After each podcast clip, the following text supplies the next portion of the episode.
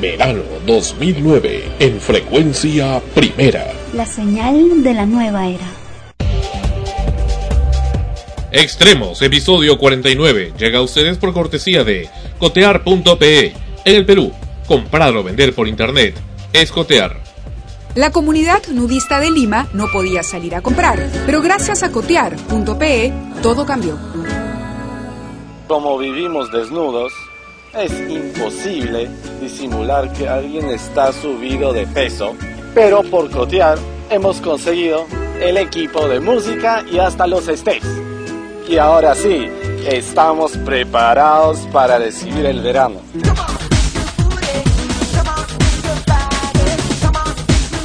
En el Perú, comprar y vender por internet es cotear.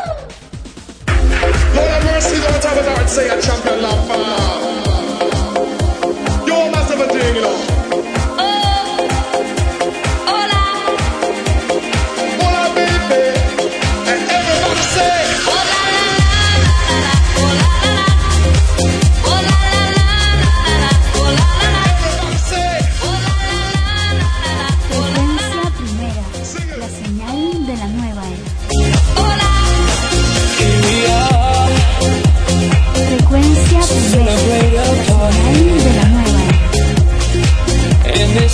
summer night, while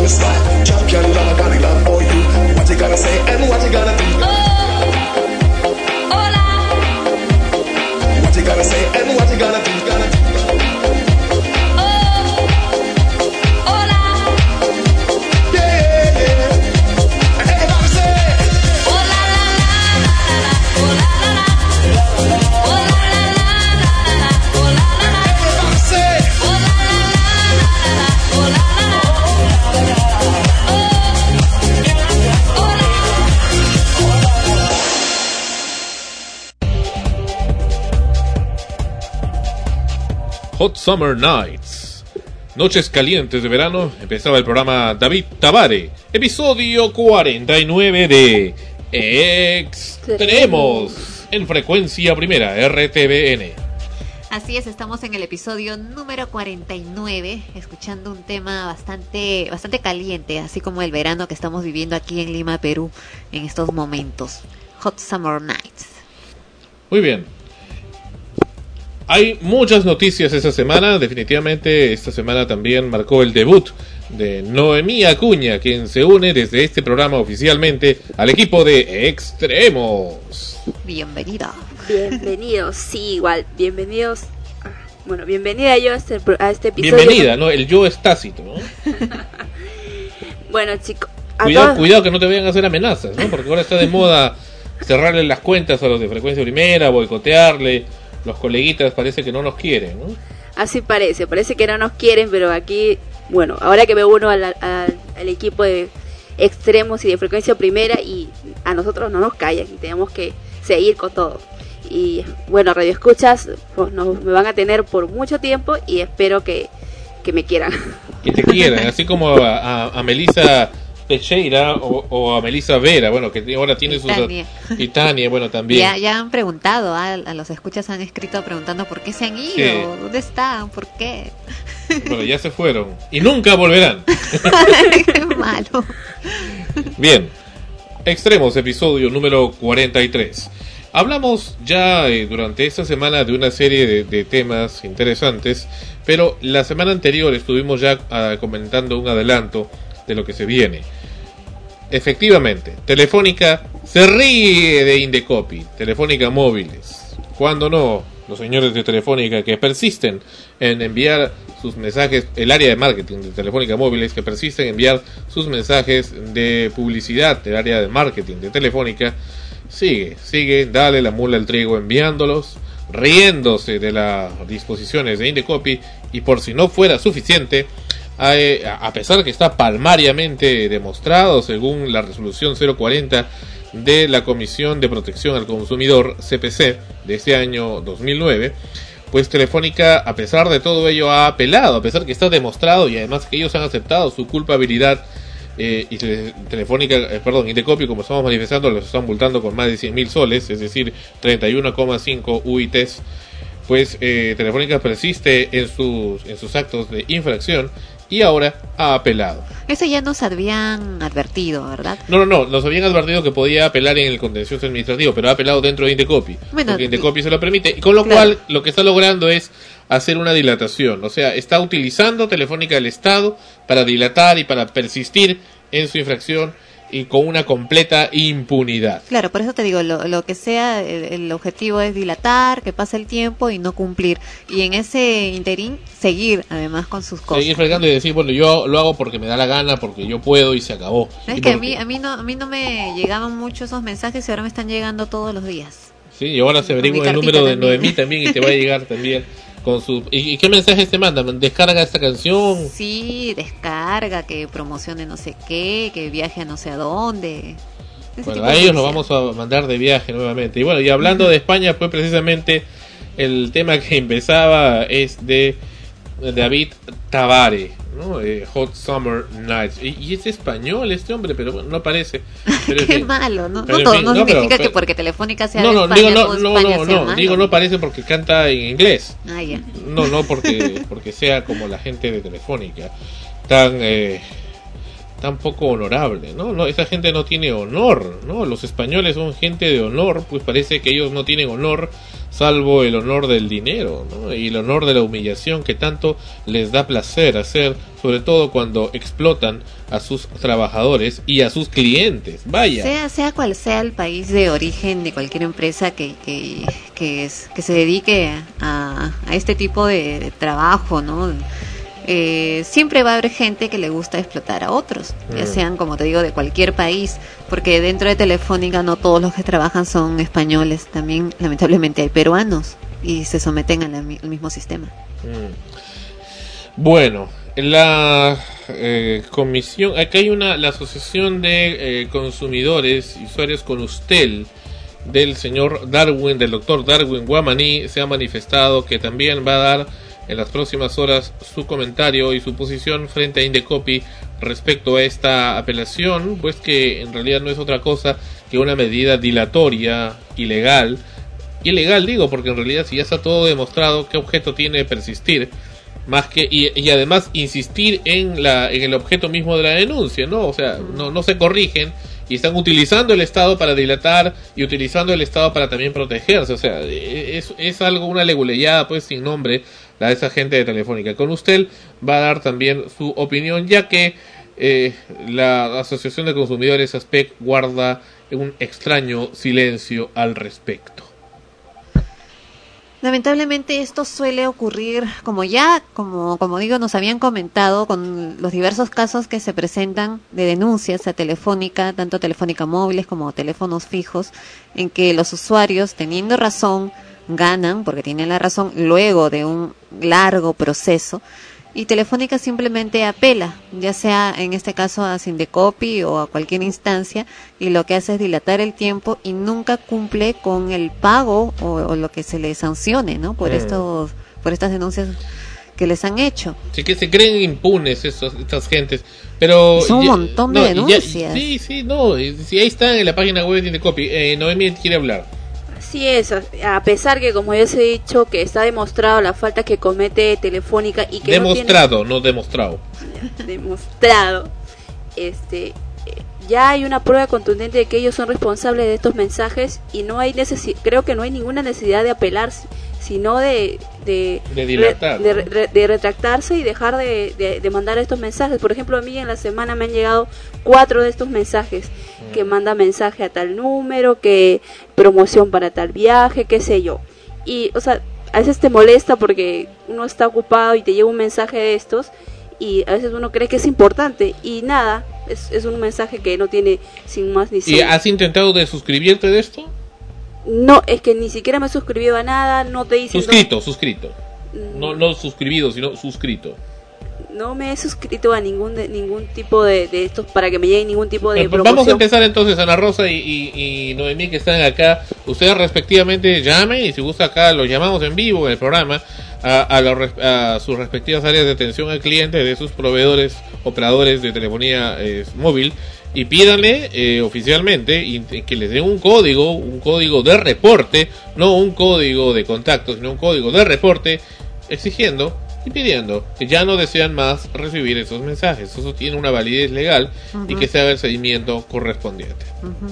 Claro, porque muchas personas lo hacen también, eh, llaman, bueno, eso es tomar tomar en cuenta, hay que tomar en cuenta que para hacer esa llamada te vas a soplar por lo menos, quizás en el mejor de los casos, unos 15 minutos en el teléfono hasta que te, te hagan caso y hagan lo que les estás pidiendo, ¿no? Y no te deriven a otra cosa. No, y sobre todo que son tan torpes la gente que contesta ahí en, en atento, que no saben, no saben eh, a, recibir adecuadamente las quejas. También que deben estar esas pobres mujeres eh, sub, subempleados, pues ahí, eh, hartos de tanta gente que se queja, ¿no? Porque Telefónica tiene un índice enorme de quejas y realmente nos parece un nuevo insulto de Telefónica Móviles el hecho que en su catálogo de fin de año 2008 por ejemplo, estuvo poniendo ahí que la Asociación de Exportadores, ADEX, y otras instituciones más le habían dado un premio por su calidad en atención al cliente. O sea, ¿qué tan marisco esta gente? ¿Están dementes? ¿Están locos? Vamos a hablar con el presidente de ADEX para ver que si nos ratifica eso, ¿no? Ese gran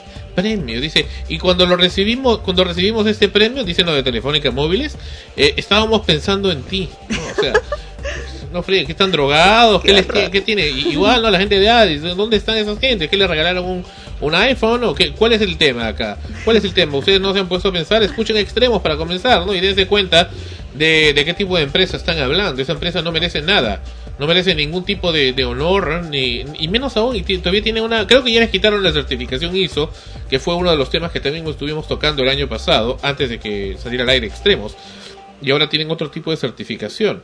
Hay que eh, supervisar y revisar eso, puesto que, y, eso también nos hemos dado cuenta, vamos a hablar en otra parte, en, la siguiente, en el siguiente bloque del programa, que en este país se- el que no llora no mama.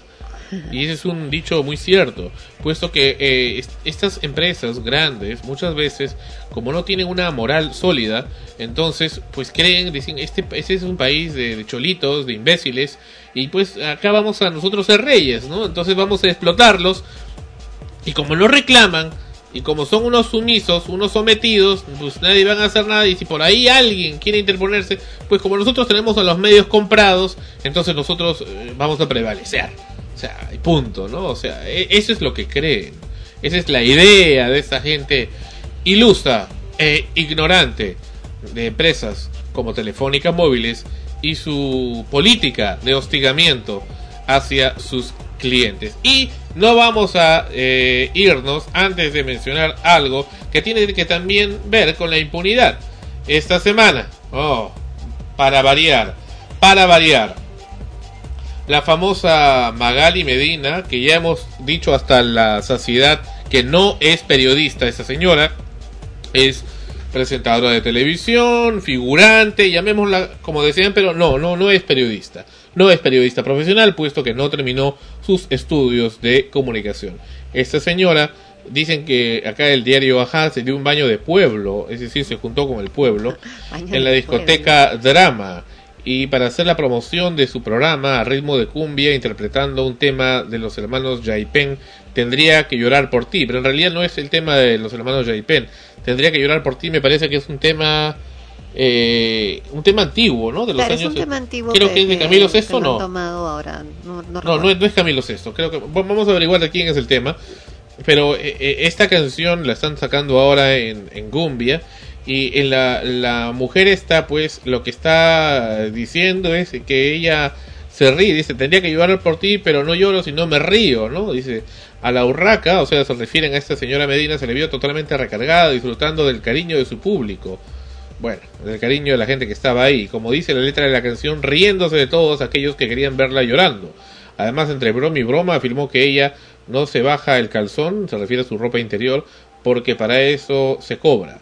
Aunque no lo dijo directamente, pareciera que la canción iba dirigida a el señor Paulo Guerrero, que él fue que le entabló precisamente el juicio y consiguió finalmente que la metieran a la cárcel, donde en realidad hace mucho tiempo debería estar no solamente ella, sino los directivos de Andinas de Radiodifusión y en general muchos dueños de canales de televisión y radio que permiten que existan esta enorme y descomunal eh, basura en los medios para, por supuesto, perjuicio de la sociedad. La grabación de esta promoción estuvo programada para la medianoche, pero Magali llegó a la discoteca a la 1.30 de la madrugada, de inmediato subió al escenario donde cantaban estos famosos hermanos Yai, Yaipen y fue presentada como la reina de la televisión. Yo agregaría la palabra basura, ¿no? La reina de la televisión basura. Sí, sí, reina de la televisión basura es. Eh, directamente de Santa Mónica, ahí está la invitada especial de la noche, etcétera, etcétera. Bueno, una serie de estupideces, dijo el presentador que no sé ni quién era. Luego les pidió a todos su colaboración para grabar la promoción del programa. Inmediatamente se puso a bailar este tema. En realidad, ya hemos escuchado previamente que esta señora ha manifestado que no piensa pagar la multa que le ha interpuesto el Poder Judicial al señor Paolo Guerrero. No lo va a hacer, no lo va a pagar ni el Estado, no le va a pagar la indemnización al señor Guerrero, o sea, hace lo que le da la gana. Y eso es lo que estamos viendo, o sea, precisamente cuando existe gente que hace lo que le da la gana y tiene tenemos gente y esta es la creo ya enésima vez que lo menciono, como el señor ah, de radio y programas, ¿cómo se llama? Chema Salcedo, José María Salcedo que defiende abiertamente a Magali Medina, digo que esto es un crimen que esta señora esté presa. ¿Y por qué pues? ¿Y entonces dónde está el poder judicial? ¿Y por qué va a ser preso si solamente ha difamado? ¿Y ese señor qué tiene? ah? ¿Sabe lo que está hablando? Un periodista no puede estar difamando. Pierde completamente su objetividad en el momento que comienza a difamar. Y bueno, pues lo de la señora Medina es evidente, pues más que evidente. Y, bien dijo la señora Cecilia Zorrilla en el episodio pasado de Extremos, donde también creía, por ejemplo, en esta señora ex bailarina y desnudista Mónica Cabrejos, que ahora hace de periodista en, en televisión, en Panamericana Televisión, pues eh, que parece que en un momento le quiso apoyar, pero que después también este se cambió, ¿no? O sea, como que ya no le dio la confianza que necesitaba. Y es por eso pues que Frecuencia Primera lucha, lucha por crear una promoción de comunicadores en los que la gente y el pueblo, el público pueda creer. Hay tanta necesidad de creer, hay tanto por hacer, hay tantas cosas por avanzar. Escuchábamos y vamos a escuchar también en el programa de hoy a, a nuestro invitado, el doctor Veraún, que nos va a hablar de cosas maravillosas, de avances científicos que existen. Y es un peruano más que, a diferencia de otros, lucha, lucha por mejorar las cosas en el país, por mejorar las cosas para la humanidad. Y mientras otros, que son los que precisamente promocionan los medios, pues se dedican a destruir a la sociedad. Y esa es la gente a la cual Frecuencia Primera no apoya. Y esa es la gente también la que nos impulsa a continuar en la brecha de seguir haciendo comunicación. Ana Rosa, ¿algo que decir? Muda, como siempre. Como siempre. En primer lugar, deja el micrófono, porque si te das cuenta, estás con dos personas acá, pero siempre estás hablando y nunca nos dejas hablar. Es la verdad. Pero bueno, eh, con lo que dices es cierto, ¿no? La idea también de que Magali ha ido a, a este lugar con el redoble de seguridad a la que supuestamente estaba acostumbrada con eh, sus guardaespaldas con chalecos antibalas y que incluso ella salió del local también con un chaleco antibalas. Eh, se contradice un poco con, lo, con la imagen que trata de proyectar también, ¿no? Es decir, está bailando, está feliz, se ríe, se burla, sin embargo, tiene que salir con un chaleco antibalas. ¿Qué tan tranquila puede estar una persona que tan feliz con su vida, puede estar alguien que tiene que estar pendiente de que no la vayan a matar o que no la vayan a secuestrar o no, no vayan a hacerle algún daño. Esa paranoia, porque imagínate, yo no podría salir tranquila si ahora en verano nada más con carnavales uno se asusta porque es algo, me van a tirar un globazo y no quiere salir. Imagínate la sensación de, de tener que salir y pensar que te van a, a, matar, secuestrar, hacer daño, ¿no? A ti, a tu familia, en fin. Eso es un poco el precio que, que se tiene que pagar también por las cosas que uno hace. Y si ella sale de esa manera es porque sabe que evidentemente tiene muchos enemigos cerca, eh, mucha gente que no la quiere. Y bueno, y gente también trastornada, ¿no? Porque para llegar a, a matar a alguien hay que estar un poco trastornado, ¿no? Pero también es eh, el, un poco la, la culpa o lo que se está cargando atrás, ¿no? Para poder tener que tener tener esa vida, esa vida de miedo, de, temor, de que algo te pase y no disfrutar más bien del supuesto éxito que tienes. Supone, supuestamente tienes éxito, estás en la televisión, ganas mucho dinero, eh, tienes un programa, en fin, eres la engreída del canal porque eres la superestrella. Eh, ¿Cómo se contradice es todo eso con el hecho de tener que estar temerosa todo el tiempo de que algo te vaya a pasar? Esa es la, contra, la contradicción más grande que, puede haber porque te deja la sensación pues de, de, que esa persona simplemente no puede ser feliz. Entonces todo lo que tiene de qué sirve, de qué le vale. Bueno, definitivamente Magali es una, una persona muy polémica. Se dice que su público la quiere, hemos visto todas las ovaciones que le han, que le han hecho cuando ha estado en la cárcel, cuando ha salido, las cartas, etc., diversidad de cosas. Eh, pero lamentablemente eh, el programa que ella realiza no beneficia en nada a la sociedad peruana. Ella se dice comunicadora, se dice periodista de espectáculos, pero creo pero que... No es periodista, pero no se ha recibido. Claro, pero digo que ella se dice. Ah. Se dice que... Se dice y la dicen, ¿no? Ajá, también. Mm. Entonces, este... Eh, no hace periodismo ni de espectáculos ni hace ni ningún tipo de periodismo que se le pueda denominar porque realmente deja a la gente, o sea, que no vea más allá de sus narices y se dedique a ver, a husmear en la vida privada de las personas que, a fin de cuentas, en qué mejora nuestra situación en el país, en la sociedad, a nivel económico, laboral, qué sé yo. Entonces, eh, no es un ejemplo para la televisión en este país, así como no es Magali Medina, no es Laura Bozo, y en realidad los diversos problemas, programas no es, de la televisión. No es su culpa, pues, la gente de los dueños de los canales que le, le fomentan, ¿no? Crean estos monstruos, como ya lo hemos dicho en numerosas ocasiones. Claro, y sobre todo, ¿por qué? Porque, o sea, los, los diversos medios de comunicación del país, la mayoría están manejados por cinco o seis, seis capos, se podría decir, de, de, la, de la empresa periodística, de la empresa de comunicaciones en el, en el país, y ellos obviamente van a, van a mantener programas que no, a, no despiertan a la población, que no la hacen pensar en su futuro ni en la sociedad. Y ya ves, vemos cómo está nuestra situación actual, vemos a los jóvenes, vemos a las señoras, qué sé yo, diversos problemas sociales que no nos ayudan a solucionar nuestro problema de fondo. Y bueno, es todo lo que Regresamos con Extremo. Viene Sasha con calor. ¿Y tú quién eres? ¿Quién eres? Esto es lo que le ha preguntado al señor alcalde Mesarina esta, esta semana y también al ex premier Jorge del Castillo, que se unió precisamente a la marcha de Salvemos Barranco. ¿Y tú quién eres?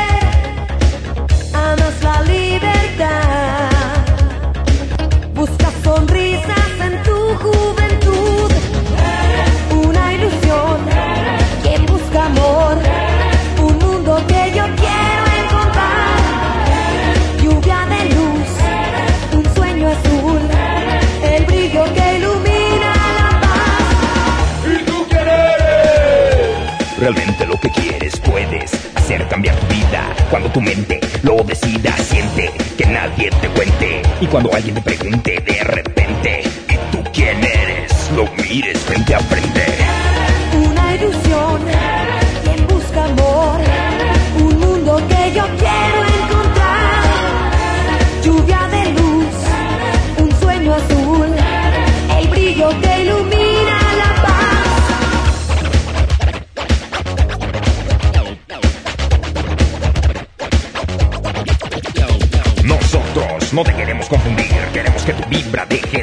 Pues ahora te puedes conectar. Sabes que tú eres algo especial, no importa de dónde vengas, ni las ambiciones que ahora tú tengas, solamente tienes que sentir para que sepas quién eres y por qué llegaste aquí.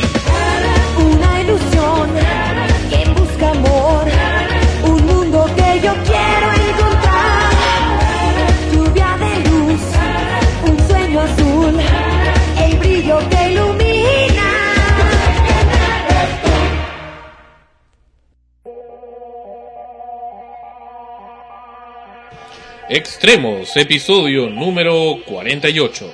Esta semana hizo su debut, como hemos mencionado al comienzo, Noemí. Noemí, estuvimos esta semana cubriendo en vivo, en directo, el- la marcha que organizaron los vecinos de Barranco. Así es, Y hemos estuvimos. estado ahí correteando las dos horas y tanto que ha durado esta marcha de protesta. Dos horas y 40 minutos para ser más exactos, desde las 6 pm en la Plaza Raimondi Las hasta- 18 horas. Desde las 18 horas en la Plaza Raimondi hasta las 20 horas 40 minutos por lo menos en la municipalidad de que terminó en la municipalidad de Barranco. Este y, nada se vio todo el recorrido que se hizo por todo el distrito de todos los actores políticos de la del distrito de Barranco en contra de este carril de este corredor vial que afecta toda la infraestructura de, distri- de un distrito tan histórico y tan importante para, para Lima como es Barranco. Y acabamos de escuchar una parte de lo que fue eso, luego vamos a escuchar un poco más en detalle. Ahí hemos estado cubriendo. Y bueno, en fin, ha- han tomado diferentes calles del distrito, pues protestando por lo del corredor vial.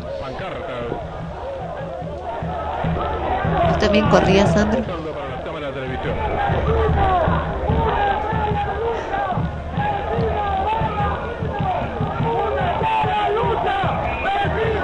Las voces de los vecinos enardecidos pidiendo que se unan a la, marcha.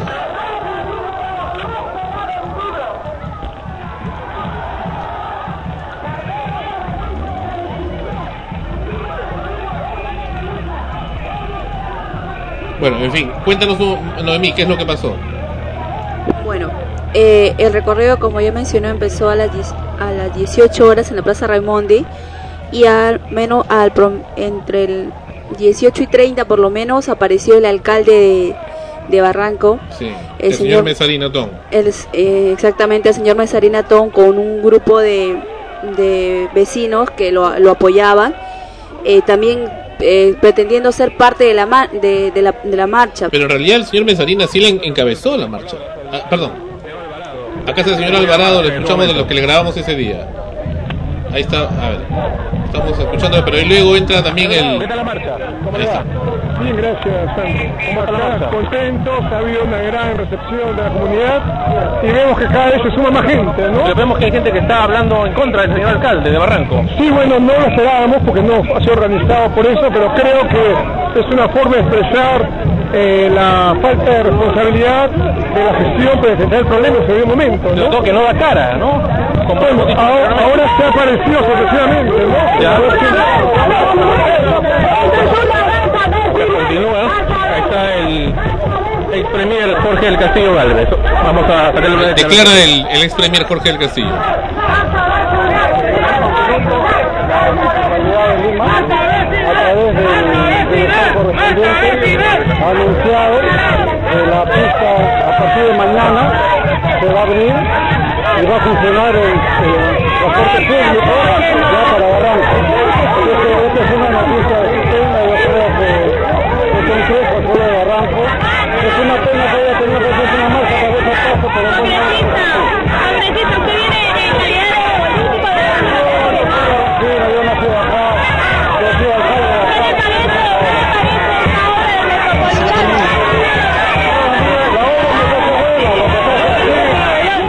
Dejan de hablar.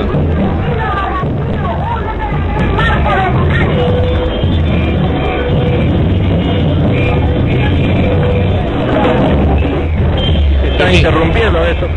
Esa ha sido una marcha sin precedentes en Barranco hace, bueno, en lo que tengo de vida de Barranco como vecino, nunca había visto algo tan grande, tan espontáneo de los vecinos. No solamente ha sido una marcha de protesta, sino que le han agregado elementos artísticos, eh, músicos, acróbatas, eh, en fin, gente que inclusive a veces se ponía en la calle, en los paraderos, a, hacer teatro o hacer baile. Estaban ahí, todo el mundo se había metido ahí en forma espontánea sin que nadie los hubiera eh, llamado par- particularmente, lo cual me dio bastante gusto y se han visto también la, la gran cantidad de, de jóvenes que existen y que viven en el distrito, todos hemos estado ahí y, y eso es una de las cosas que realmente da gusto.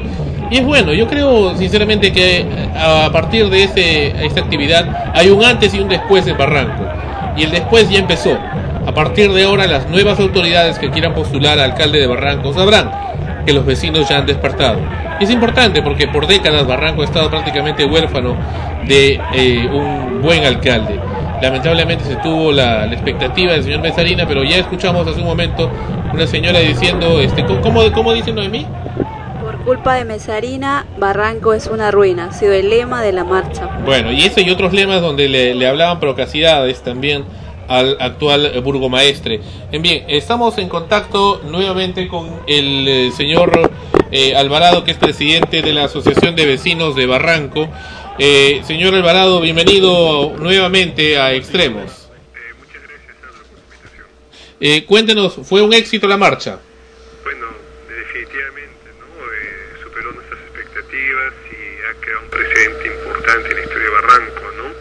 Como tú muy bien has dicho, ha habido una participación numerosa, variopinta, eh, festiva dentro de esta situación dramática que estamos viviendo y sobre todo muy concurrida, muy concurrida, muy fervorosa, ¿no? Se, se notó a lo largo de todo el desarrollo de la marcha.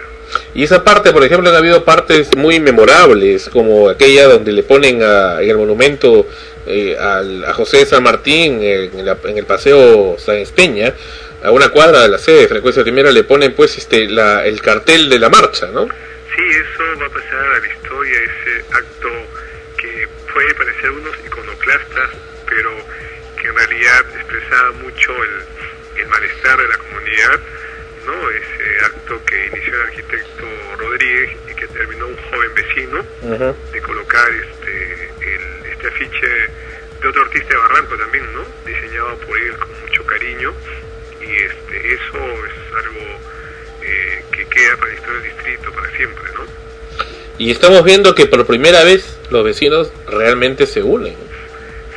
Y es una cosa que me, me da emoción, veía no solamente a gente, no, no solamente, y es una cosa curiosa que hemos hablado con usted hace ya varias semanas o meses aquí en Extremos, no solamente a las mismas gentes que van a las juntas vecinales todos los años y que nunca hacen nada, sino a gente nueva, gente joven que nunca había participado y que ahora estaba ahí espontáneamente con muchas ganas de decirle a, a sus autoridades, bueno, acá estamos, nosotros somos los que votamos y que nunca habíamos hablado, ahora salimos acá a estar presentes. Sí, eso ha sido una cosa tan maravillosa porque la espontaneidad se dio en, en todo, en todo, digamos, ámbito, ¿no?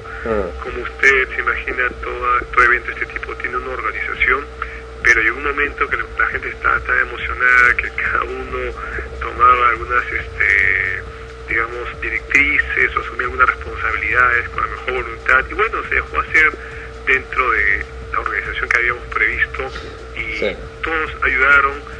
Eh, hubo gente joven, gente mayor, gente conocida, gente no tan conocida, gente de diversos sectores de Barranco, diversos sectores sociales, diversos barrios. Creo que ha sido realmente una expresión de, unidad del distrito. ¿no? Ahora, han habido expresiones no muy eh, favorables, no muy memorables respecto a la marcha, por ejemplo, las que hizo el eh, blogger en internet Henry Spencer, donde puso una señorita pues que hablaba una serie de, de situaciones no muy documentadas sobre el, sobre el, sobre el, sobre Salvemos Barranco, ¿no? y decía bueno que en realidad la actividad esta del el fase del metropolitano sí debería pasar y que bueno no era su problema de lo que ocurriera en las calles Lima y San Martín Bueno, la señorita hace unas críticas,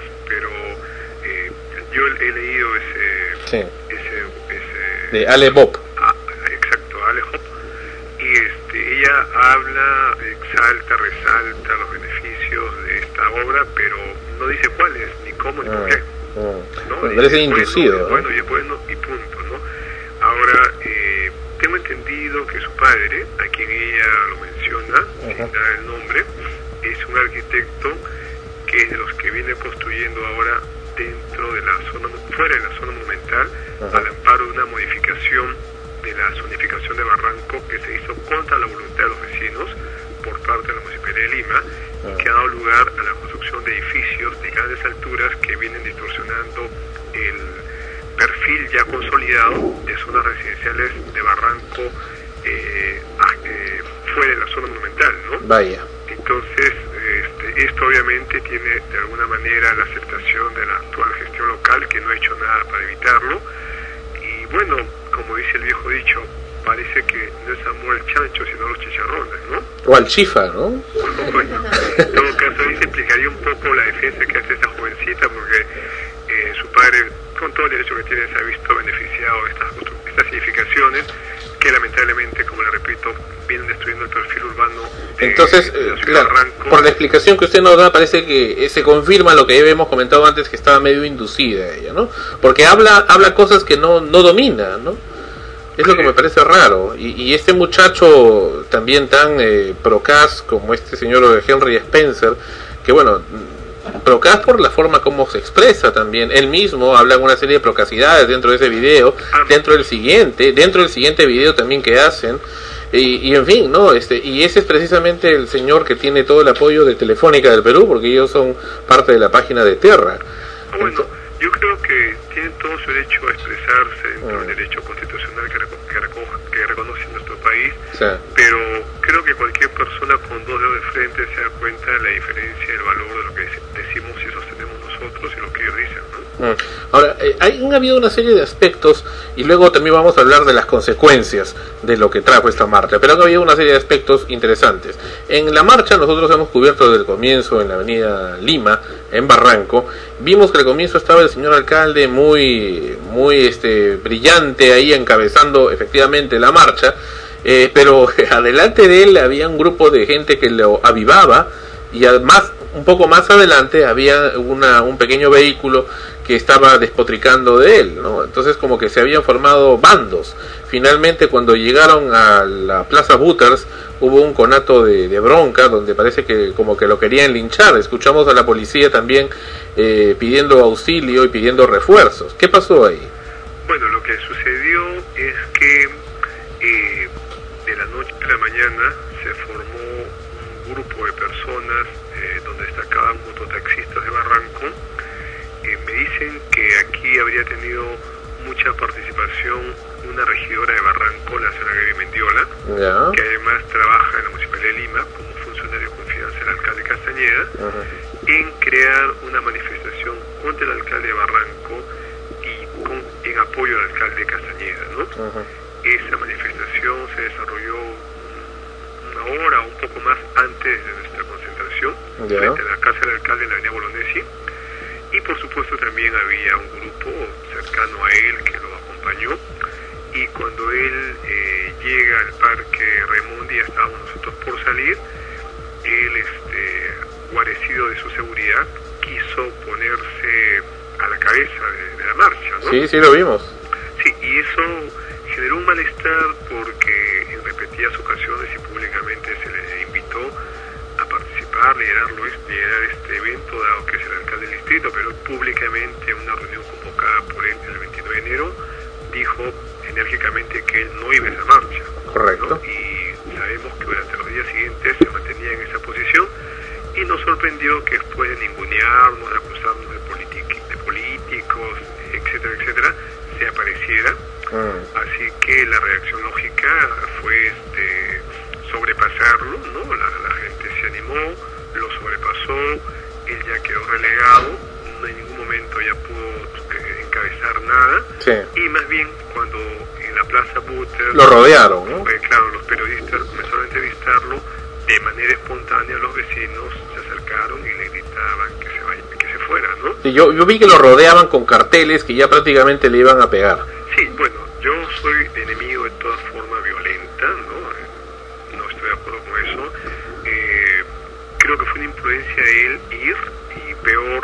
era algo que era evidente que, que él no lo, no lo estaba haciendo ni lo estaba propiciando.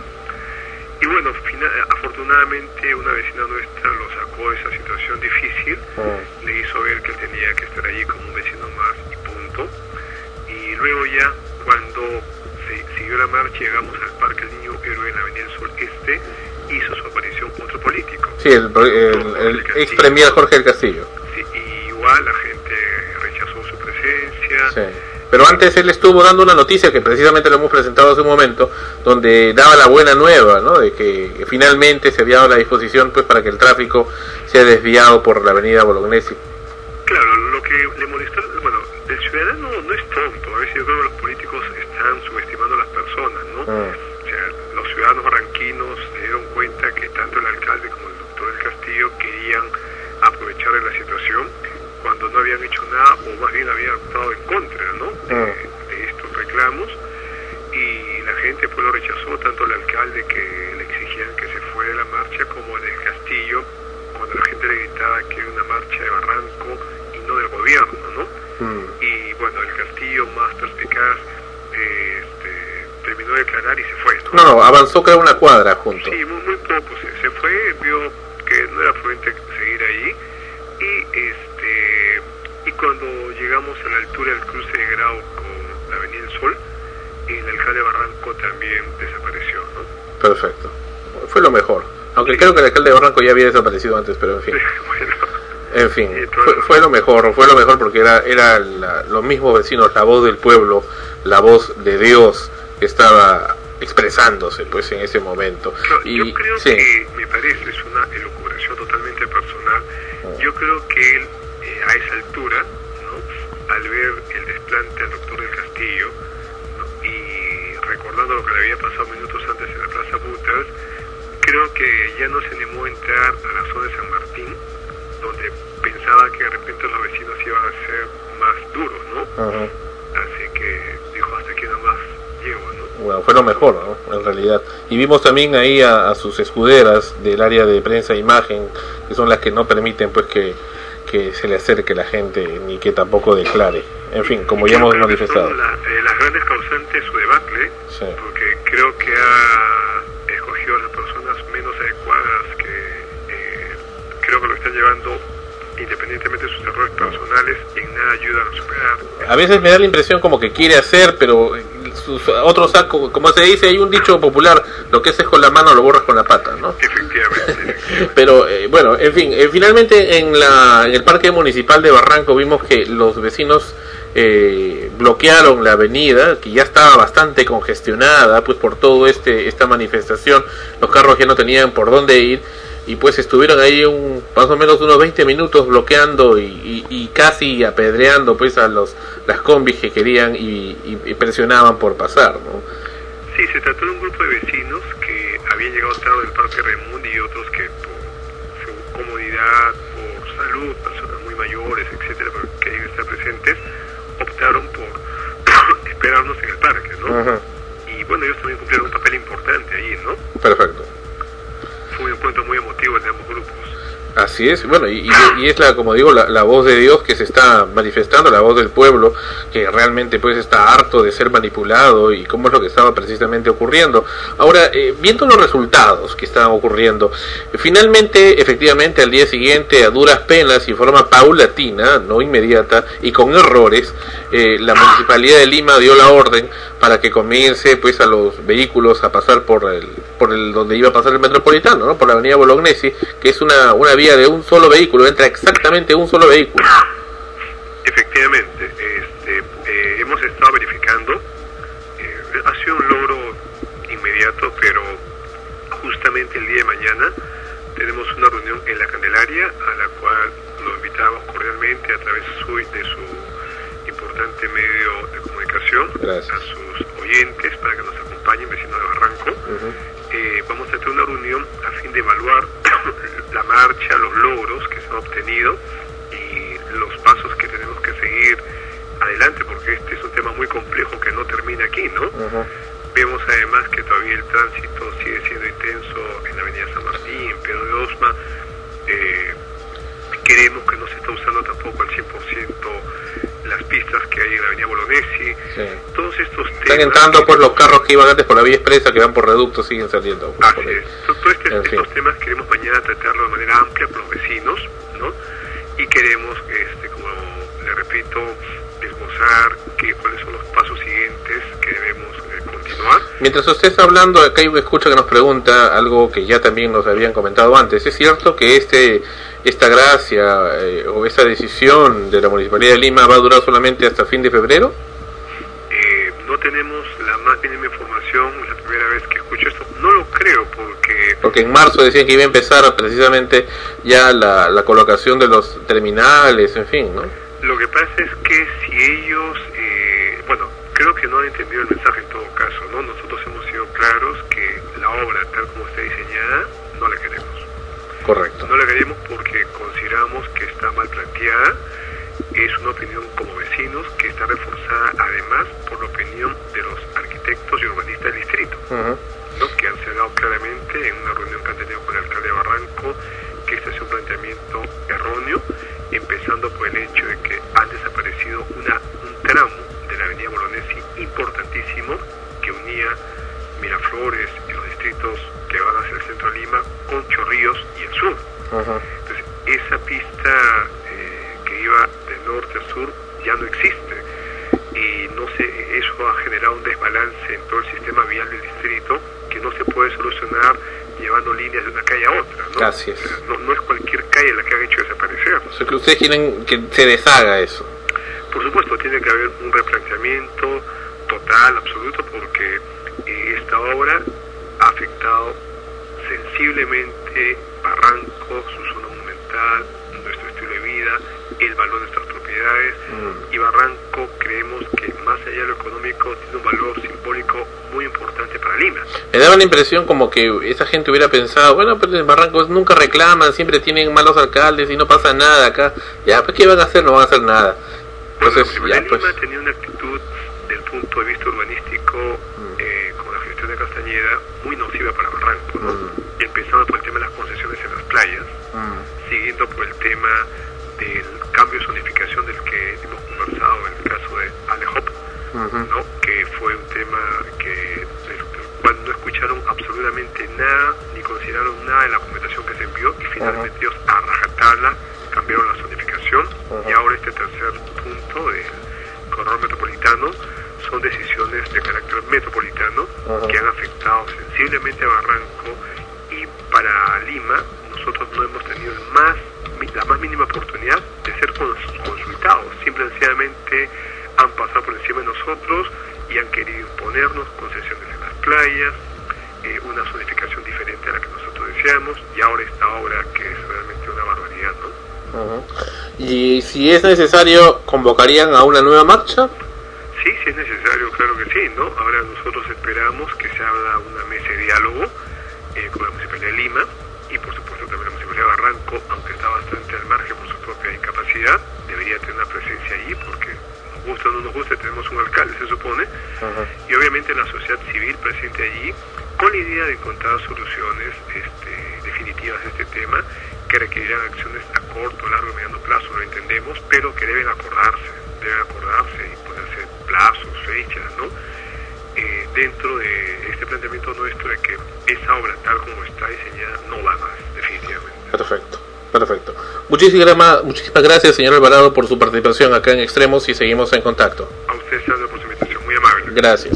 Y bien, hablan de la famosa Ale Hop. Vamos a, a presentar qué cosa es lo que dijo esta niña Ale o Alejandra, en donde, en una página llamada La habitación de Henry Spencer, que es una página que se dedica, a- es un blog, es un blogger eh, que se dedica pues a, a hablar de una serie de temas, de cosas y a veces eh, de- desde espectáculo, en fin, es una página perteneciente eh, al grupo de Terra, de Telefónica, y bueno, en fin, este usuario, esta persona presentó a esta niña Alexandra, o Alejandra Cárdenas se llama, en lo particular nunca la he visto, Alejandra, eh, no sé de, de dónde es, de qué parte de Barranco es, pero en fin, asumamos que vive en Barranco y asumamos que quiere mucho al distrito.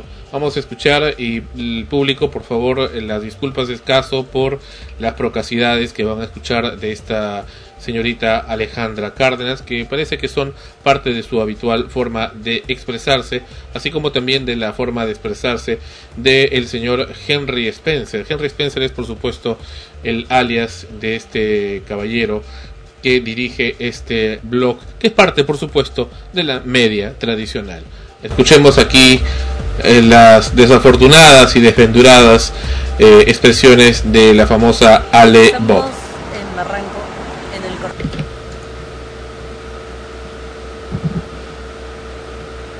Estamos en Barranco, en el correo vial.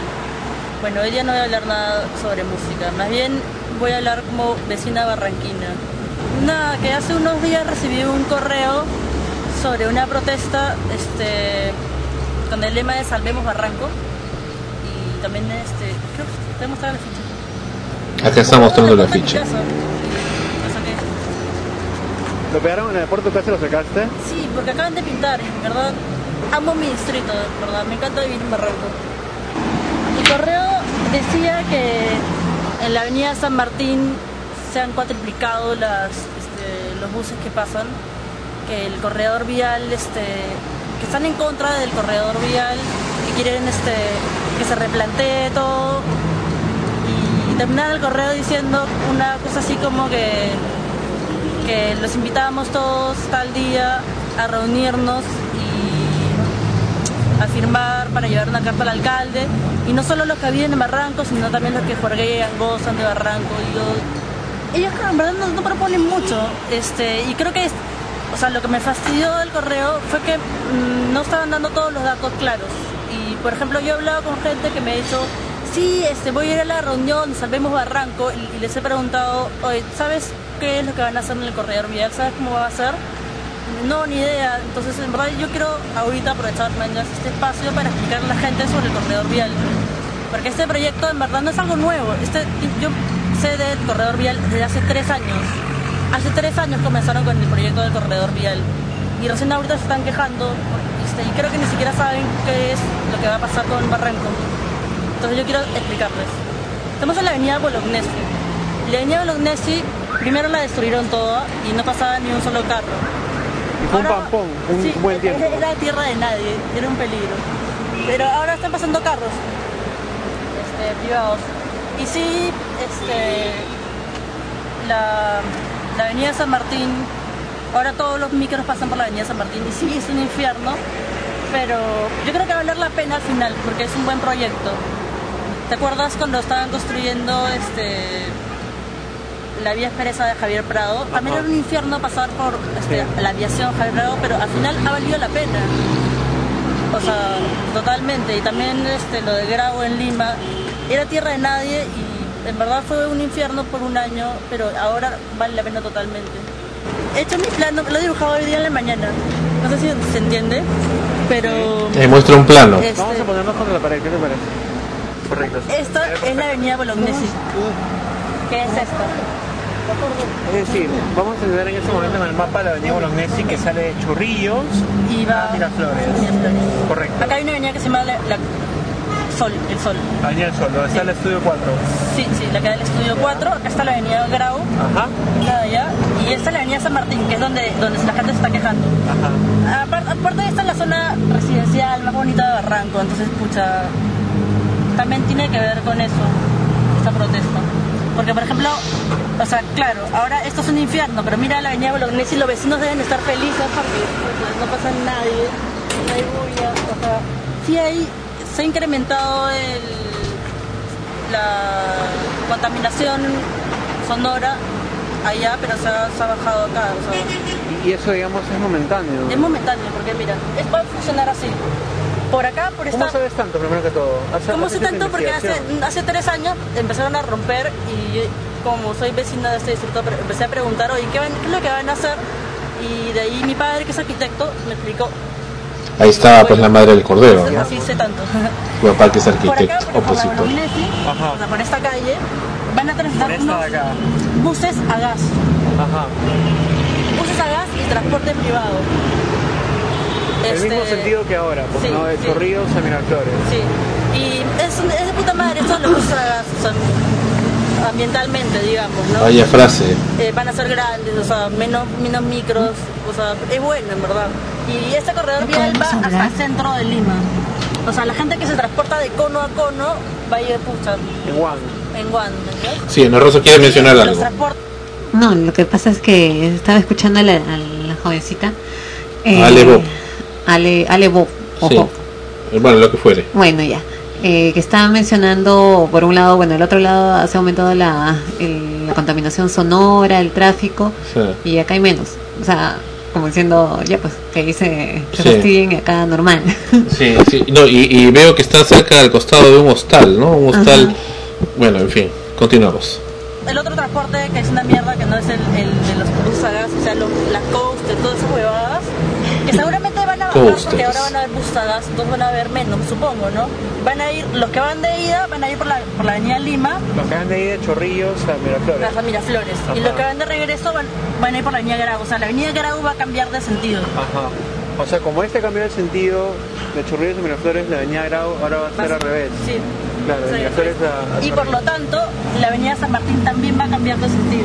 También, ¿es Sí. 100% seguro de esto? Sí, sí, así va a ser. Y la avenida Grau y la avenida Lima van a servir para, para bus, coasters, para todo el transporte, ¿no? Coasters. Pero por acá solamente va a transportarse bus a gas transporte privado. Y más, ¿te has dado cuenta que en esto esta acera grande, Ajá.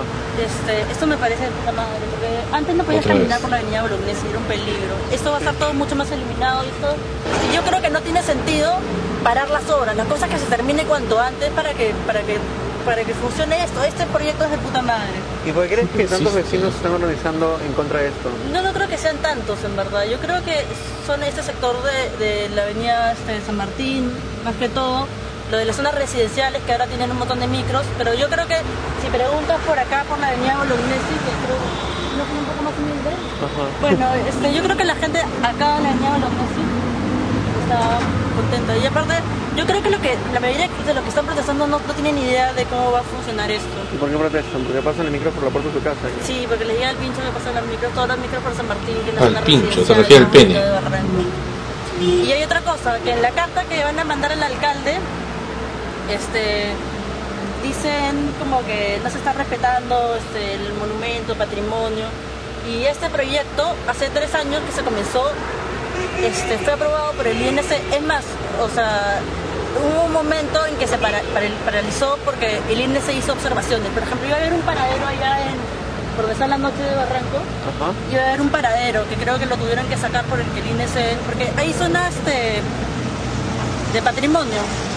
El corredor se ha hecho respetando la zona de patrimonio, es- se ha hecho en conjunto con el INC y los que quieren estos de Salvemos Barranco es que este, la gente de acá de Barranco, este, arquitectos de Barranco, opinen al respecto, de- pero yo creo que la gente más capacitada son los del es lo que hemos elegido para que, Esa mirada de- desviada que tiene Ale Bob.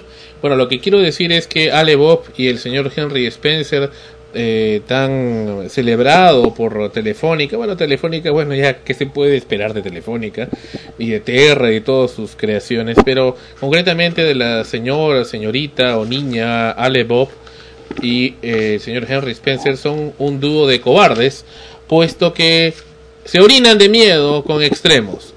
Nosotros les hemos, le hemos dicho y le hemos publicado en esta página, esta misma página de Henry Spencer, vamos a revisar, salvo que el señor Henry Spencer lo haya borrado, cosa que no me sorprendería. Eh, le hemos dicho, sí, parece efectivamente que lo han borrado. Le hemos dicho a la señorita este, Ale Bob que estamos interesados en que ella dé su declaración aquí en Extremos, ¿no? Que hable acá en nuestro programa lo mismo que estuvo diciendo ahí en ese video. Sin embargo, la, ni la señorita Ale Bob eh, eh, ni el señor Henry Spencer han respondido al respecto. Efectivamente, estamos confirmando en estos momentos, mientras hablamos con ustedes, que nuestro mensaje fue extrañamente eliminado por este señor eh, Henry Spencer. Bueno, qué pena, qué pena con este hombrecito que... Ah, no, acá está, acá está. Bueno, retiro lo último dicho, retiro lo dicho, pero efectivamente lo cierto es que Alebop hasta ahora no responde. La construcción lógica de lo que esta chica habla es indudablemente forzada e inducida. Vaya en lo que se gasta el área de imagen de la Municipalidad de Barranco. Spencer, dime cómo, cómo contactar con esa chica a ver si se atreve a repetir eso en nuestro programa y podcast extremos. Admiro tu trabajo, recuerdo lo que hiciste sobre el rancho. Recuerda que hace tiempo hablamos del rancho. Lo hizo Spencer y me pareció muy bueno. Pero francamente me da la impresión que te estás vendiendo. Para Ale Hope. Tú eres la que habla en el video, si es así, serías capaz, ya que el señor alcalde se esconde tras mujeres, de dar la cara, así como lo hiciste con Spencer, y hablar lo mismo en nuestro programa y ante nuestro público. ¿Dónde está la respuesta de la famosa Ale Bob? Se muere de miedo. Quien sí respondió algo fue el famoso Henry Spencer, a quien agregamos al Microsoft Messenger. Henry Spencer lo único que decía, a pesar de nuestra, nuestro trato bastante amistoso, es que le extrañaba y le incomodaba mucho que le hayamos insinuado que se estaba vendiendo. Pues es la impresión que nos daba, porque en realidad está poniendo, hasta ese momento había puesto una impresión parcializada. Luego Henry Spencer volvió a colocar otro video que ya lo colocaremos en otra ocasión sobre la marcha en sí, lo vimos en la marcha también. Al final de la marcha, por supuesto, el señor Henry Spencer está muy ocupado para acompañar a toda la marcha y tener una visión muy objetiva. La gente de, del medio para el cual, en el cual se gana la vida ese señor, pues eh, le pesa, pues, ¿no? Le pesa caminar, le pesa, le pesa hacer las andanzas que debe hacer un verdadero periodista que ha estudiado en una verdadera universidad. Les pesa, pues, no saben. Eso no es para ellos, ¿no? Para ellos es simplemente estar con su laptop y hacer sus bloggings. Pero en fin, en fin, nosotros sí lo hemos hecho y le hemos enmendado la plana. Señor Spencer, señorita Ale Bob, la, la- los micrófonos de frecuencia primera continúan abiertos y el programa extremos para que ustedes den su verdad al respecto. Quienes sí respondieron eh, ante nuestro llamado, y bueno, no les quedó otra más que colgarnos, pero no nos colgaron, fueron los señores de Perú 21, el periódico del Grupo del Comercio. ¿Qué hay con Perú 21? Vamos a escucharlo a continuación. Resulta que Perú 21, al día siguiente de la marcha, que dio por supuesto esta favorable y buena noticia de que desviaran parte del tráfico eh, pesado por la avenida Bolognesi, colocó una noticia donde manifestaba que el señor alcalde de Barranco había estado encabezando una marcha de protesta eh, en contra del corredor municipal, el corredor metropolitano, y que pues él lideraba a todos los vecinos y todas esas cosas, lo cual por supuesto es totalmente falso. Él simplemente estuvo participando por decisión propia o por tratar de buscar cierto tipo de, de ventaja propagandística. Sin embargo, eh, no es pues cierto lo que dicen. Entonces nosotros mandamos un mensaje a el diario Perú 21, un mensaje que extrañamente no fue publicado. Sin embargo, eh, Perú 21 cambió la versión, cambió, editó, reeditó la noticia que ya había publicado. O sea que Perú 21 lanza una noticia y luego esa misma noticia la reedita y la cambia y la vuelve a maquillar. Hasta, hasta el momento nunca había conocido un medio. Bueno, es parte, eh, un medio que haga eso, un parte de lo que son los medios virtuales. Escuchemos qué fue lo que dijo Perú 21. 21. Si conoce, marque 1. Esta es la llamada Para que asuntos periodísticos, marque 2. Para promociones al lector, marque 3. De lo contrario, marque 9, que en unos momentos lo atenderemos. Muy buena la voz. ¿Qué te parece? Si conoce el anexo, marque 1. Para asuntos periodísticos, marque 2. Para promociones al lector, marque 3. Bueno, ahí estamos intentando comunicarnos. Marque 9, que en unos momentos lo atenderemos.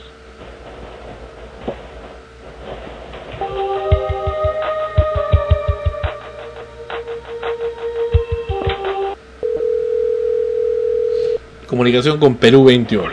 Perú 21, buenas tardes. Buenas tardes, por favor, con redacción web de Perú 21. Un momento.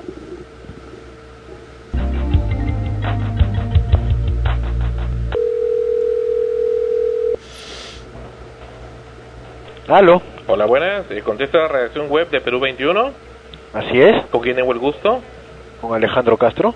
Señor Castro, ¿cómo le va? Le saluda Sandro Parodi, periodista de Frecuencia Primera. Hay una consultita. Eh, en- estoy viendo acá una nota que ustedes han publicado eh, de- sobre Barranco, sobre el incidente que hubo ayer del- de la marcha, Pero estoy viendo la parte de comentarios, eh, ustedes este, editan los comentarios o, o deciden cuáles van y cuáles no. Quería saber con qué criterio lo están haciendo. Bueno, el crite- el- eh, los, los comentarios se aprueban. ¿De qué medio me dijo, perdón? Frecuencia primera. Frecuencia primera es de, De acá de Perú, de Lima. de Lima. Claro que sí. Me estaba es- usted explicando. Eh, sí, la, bueno, los comentarios los, los aprobamos siempre cuando no, no sean ofensivos, no sean agraviantes, no, no, no tengan malas palabras. Eh, esas, esos son los parámetros. Bueno, nosotros como colocamos un comentario acá también, como medio, es sobre lo que ocurrió ahí, porque somos de Barranco, pero vemos que ha sido sesgado, o sea, ha sido... No, hay, hay una, no, es que no los aprobamos inmediatamente. Hay todas No. las noticias tienen, todas las noticias tienen. Perdóname, eh, a, a lo que me- yo sé eso, sé eso, pero lo que veo es que eh, cuando nosotros pusimos esto, habían dos comentarios, correcto, lo pusimos, nos habíamos esperado y ahora vemos que hay 13 comentarios, que han venido después del nuestro, ¿me entiendes? Entonces, y el nuestro no está, y ahí no hemos faltado a nadie. ¿Cuál era su comentario, perdón? Eh, acá hablaba, mm, estábamos haciendo una aclaración porque no era muy preciso lo que ustedes estaban diciendo.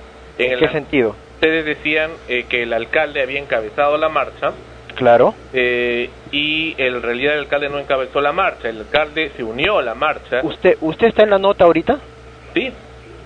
Ya, ahí, si usted ve en la nota, hemos puesto, hemos agregado un párrafo que dice, varios comentaristas del Foro de Perú 21 aseguran que la marcha no fue encabezada por el alcalde distrital Antonio Mesarina, Sí. sino por los vecinos del movimiento cívico Salvemos Barranco. Estamos haciendo la acotación. Has agregado eso, porque eso no había en la mañana, digamos. Eh, no, pero por eso lo vamos actualizando, siempre hacemos eso. Siempre hacemos eso. Cuando hay comentaristas que por ahí, y es más de uno, que dice que hay una imprecisión, se hace la, se hace la precisión citando quién lo dice, ¿no? Mm, ya, perfecto. Listo. Pero no citaron que lo dijo frecuencia primera. En fin, curioso, curioso cómo Perú 21 mueve las noticias. Significaba pues que no estaban bien informados. Es así, pues colegas, no pueden simplemente llevarse de lo que de las notas de prensa que puede darle la municipalidad o de lo que una parte de la noticia pueda expresarle. Un, solamente un actor de la noticia puede decirle. Hay que ver las diferentes eh, fases del asunto, las diferentes posiciones. Y eso es bueno para poder tener realmente una noticia objetiva, como siempre ha pregonado el grupo editorial del Diario del Comercio. La ventaja que, tengan una web eh, que se trabaje en internet es la, la de poder modificar las noticias que, que van llegando de acuerdo también a los comentarios que llegan, ¿no? Es lo que nos mencionó. Eh, imagino que aparte de frecuencia primera, eh, en este caso representado por ti, deben haber llegado también otros comentarios de vecinos de Barranco que han estado en la marcha y que han escrito diciendo pues que efectivamente no era el alcalde quien estaba encabezando la Pero marcha. no los publicaron. No los publicaron ahí el detalle, ¿no? Porque no publican todos o, o porque estaban repetidos, pero hubieran publicado uno al menos de todo ese grupo, ¿no? A eso voy, ¿no? O sea, ahí es donde me preocupa la, la objetividad que pueda tener ese medio. Bueno, siempre todo lo que esté en manos de, de un ser humano no va a ser 100% objetivo. Ni siquiera nosotros somos 100% objetivos por más que querramos, porque siempre hay algo personal que, que se imprime en lo que decimos. Muy bien. ¿Algo, Noemí? Bueno, eh, he escuchado el comentario, bueno, el comentario más que todo el video que está en De Ale Bob. eh, Ale Bob y me ha, y he lamentado como, como joven las frases que de la forma como ella se, se expresa de su distrito de sus vecinos Y habla de penes. No sé qué tiene que ver el pene ahí. Habla permanente. A cada rato menciona de pene. Bueno, de pincho le dice, pero no sé qué tiene que ver el pene ahí en el tema de Barranco. Es su forma de hablar simplemente. Le gusta a, introducir el tema de pene dentro de su vocabulario. Cita el pene, ¿no? Habla de huevón a una persona mujer, ¿no? O sea, es algo que habla de los ovarios, ¿no? Pero un poco incoherente, ¿no? Sí, lo más lamentable es que es que también el periodista o bueno se dice periodista El blogger, el blogger. Henry Spencer o sea capte a un video eh, con todo ese contenido y sobre un tema tan importante y lo y lo transmita no yo creo que cualquier este tonto se puede dar cuenta que la chica no no estaba inducida o no tenía toda la información Eh, el tema de del metropolitano sin duda es muy amplio, es muy complejo, por más que uno diga que este porque porque los, los, los buses, los, los micros, las cúster ahora pasan por San Martín, es porque es que los vecinos de la zona se, se molestan Mm. y no. Entonces, yo he visto en, en, en la marcha que han estado todo, todas las avenidas del distrito de, de Barranco, todos se han hecho presentes. Mm. Avenida Bolognesi presente. O sea, si, si la avenida Bolognesi estaría afectada, ¿por qué tendrías que estar presente en algo que se supone que le va a ser beneficioso? Bueno, pues no, no, no significa que todos los vecinos estaban de acuerdo. Obviamente Claro. hay quienes están de acuerdo, quienes están en contra. Claro, Pero hay quienes están de ciertamente... acuerdo, quienes están en contra y hay ok. quienes en realidad no saben si les beneficia o no. Claro, Así de eh, simple, ¿no? Pero, por ejemplo, yo no soy de Barranco, eh, pero he ido muchas veces a Barranco, he tenido que ir hasta Chorrillos o Surco. En ¿no? Barranco esa es la sede de frecuencia primera. Claro, no, pero me refiero a que a- al cruce que hablan específicamente de Bolognesi, Mm. esa calle que dicen que han cerrado, que, que ya no se puede ir a Surco, a Chor- es verdad, porque cuando eh, cuando yo fui a por esa zona eh, y no sabía aún de que habían cerrado, me sorprendió bastante, porque dije, y ahora, o sea, sin ser vecina, sin, sin vivir ahí, y mi primera impresión fue, ¿y ahora por dónde van a pasar? o sea, fue una cosa así, Claro. ¿y se desapareció, ¿y cómo llegó entonces a, a Surco? A o sea, no sabía ahora qué ruta se tenía que tomar, ¿no? Eh, exactamente eso. Lo que pasa es que independientemente de, de- de- de los de los cambios que tienen que haber en la ciudad por la modernidad, por todo eso Ciudad. y la ciudad, este debe haber un, un mecanismo, un plan anterior para que esto no no este no No haga- traiga no genere tanto malestar, ajá, no genere, no genere malestar en la población. Yo que te- antes eh, transitaba siempre, todas las noches tenía que pasar por Barranco, por, porque era mi, mi tramo diario. Entonces un día desperté de que ya no me demoraba este, una hora y media en llegar a mi casa, me demoraba dos horas, dos horas veinte minutos. ¿Por qué? Porque habían hecho todo un cambio en el sistema que no sabías por dónde va a ir, por dónde va a salir. Ahora, cuando tenía que ir a Barranco, no sabía dónde me voy a bajar, si yo quería bajar antes en la municipalidad o quería bajar en el Óvalo Balta, no, no sabía dónde me iba a bajar. Eso en principio. Pero eso es como, eh, como, ese, como eh, vecina a- de afuera, pero como Mm. vecino interno, ya pues la sensación debe ser muy y acá distinta. esta es la frase tan repetida durante esa marcha. Escuchemos.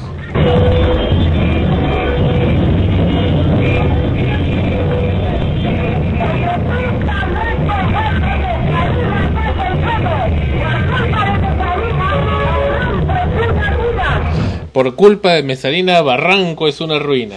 Ya, señora, vamos a invitarla al programa para que venga también a, a- a hablar eh, sus comentarios al respecto. Ahora, al margen de, que si el objetivo final de, hacer este corredor es bueno o es malo, eh, los profesionales en, el campo lo, lo tienen que decir.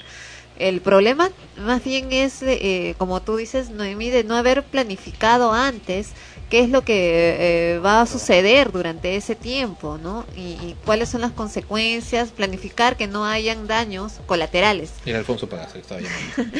daños colaterales al, al respecto porque ya la semana anterior conversamos de, de que hay zonas que se están rajando eh, casas el puente Mm. y que pueden causar pues un desastre. Y eso no se midió antes o sea, cómo no se ha, medido esas circunstancias y ahora para poder hacer esto van a tener que pasar estos carros por acá. Esta zona está preparada para recibir tanto tránsito. O sea, no se fijaron en eso en el tiempo y en, en lo que iba a ocurrir. Ese es el problema también por el cual los vecinos están preocupados porque no se ha planificado bien sino que simplemente se suelta el dinero que a Claro. veces se va también Sí. más de la cuenta. Y Ana María, lo, lo- Ana Rosa. Disculpa, ah, ya estoy cambiando de nombre. Siempre le Ana ponen Rosa. Ana María. Ana Ana Rosa. Rosa, Carmen Rosa, Es María Ana Rosa Nieto. Liendo. Sonso. Bueno, el, el caso es de que, de que en realidad, o sea, si te das cuenta, la, Sandra Paredes. la, la municipalidad de Lima, no solo, o sea, es el gobierno central, la municipalidad, la municipalidad de Lima y los municipios en realidad piensan que actúan solos, que no hay nadie a su alrededor cuando, cuando planifican estas obras o cuando quieren hacer estas obras. Ese, eso también sucede, por ejemplo, ha sucedido con San Marcos, o sea, creen de que allá este, se puede hacer todo lo pomposo que quieren hacer, pero no se, no se preocupan en todo el benefi- en todos los los contratiempos que le traen a los estudiantes, peligros para su, su, su vida, para su integridad física y moral, etcétera. Y lo mismo está pasando con, con Barranco, porque justo por errores de no saber muy bien la, de usar la tecnología, la tecnología, eh, yo, yo capté entrevistas con varios vecinos y justamente una de las vecinas me decía de que ya se habían reportado más de 400 accidentes en Barranco desde que se inició esta, eh, esta Y uno de los accidentes fue con la madre de nuestro ex jefe de prensa, Alejandro Seminario. Nos comentaba Alejandro también que su madre eh, fue objeto de un accidente hace dos semanas, producto pues de estas eh, combis que pasan pues por zonas residenciales. O sea, y además por la, la casa también de su madre estaban estacionándose unos tremendos camiones de Ranza, de almacenes Ranza, que tenían que ahora estacionarse ahí, puesto que en la zona donde antes lo hacían, pues no pueden pasar por el tema de la mala planificación del corredor metropolitano. En fin, consecuencias unas, consecuencias otras. Pero lo que sí puedo celebrar tremendamente es que el día de la marcha tuve ocasión de ver personalmente a Jennifer Cerecida así de. Canal 7. Personalmente, sus movimientos, cómo corría, cómo... Acá, acá- se- Por eso corriste. No, no corría. Acá Sandro Este- ocurrió el milagro de que Sandro corriera dos horas y y 20 minutos. Sí, sí. No, no, pero déjame, corría ella, este, se movía el, ca- cómo movía su cabello, su cabello, y no, y parecía de esas, de esas, de esos comerciales de shampoo, no, que a pesar de todo el trajín sigue así, y, no, estaba bien elegante con zapatos de taco alto, no, y corría y todo ahí buscando la noticia, pero creo que fue solamente hasta que llegó Jorge del Castillo, ¿no? De ahí ya no la vi más, pero en fin. unas señas. ¿Ah? Sí, sí. La verdad, yo vi que apareció cinco minutos. Y, y- y no sé, acá acá Sandro dice que corrió todo el, el, el No, tramo. no, no, sí, sí la vi, estuvo buen tra- Más o menos la comencé a ver, estaba a la altura de del óvalo, bueno, lo que era el óvalo Balta, luego por la Suiza de Barranco y luego estuvo ya por el- la Avenida del Sol, ahí ya se des, desfuminó, difuminó, difuminó No, pero es su la señorita Cerecina. Pero no, pero buen trabajo hizo y una gran periodista, muy simpática, muy guapa y sobre todo bastante bastante noble en lo que has estado revisando también los comentarios y los escritos que tiene en internet y a ver si en una de estas la traemos invitada para que hable también sus cosas en extremos. Regresamos. Y estamos en acercándonos al día del amor. Generación del amor, Love Generation, Bob Sinclair. En extremos, en frecuencia primera, la señal de la nueva era.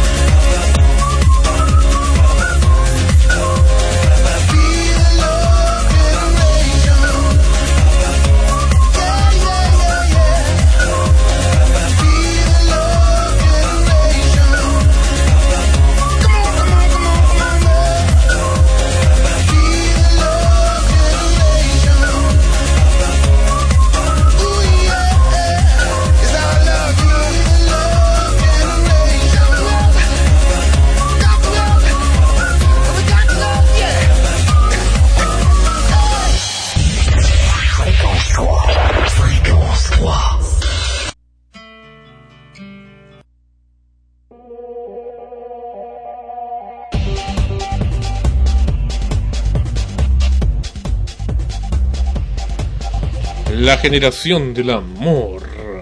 Love Generation con Bob Sinclair. En extremos, en frecuencia primera. La señal de la nueva era. Y ahora tenemos eh, otro tema muy Sí, importante. ¿verdad? había quedado relegado desde hace algunas semanas el tema de Cleto. De Cleto.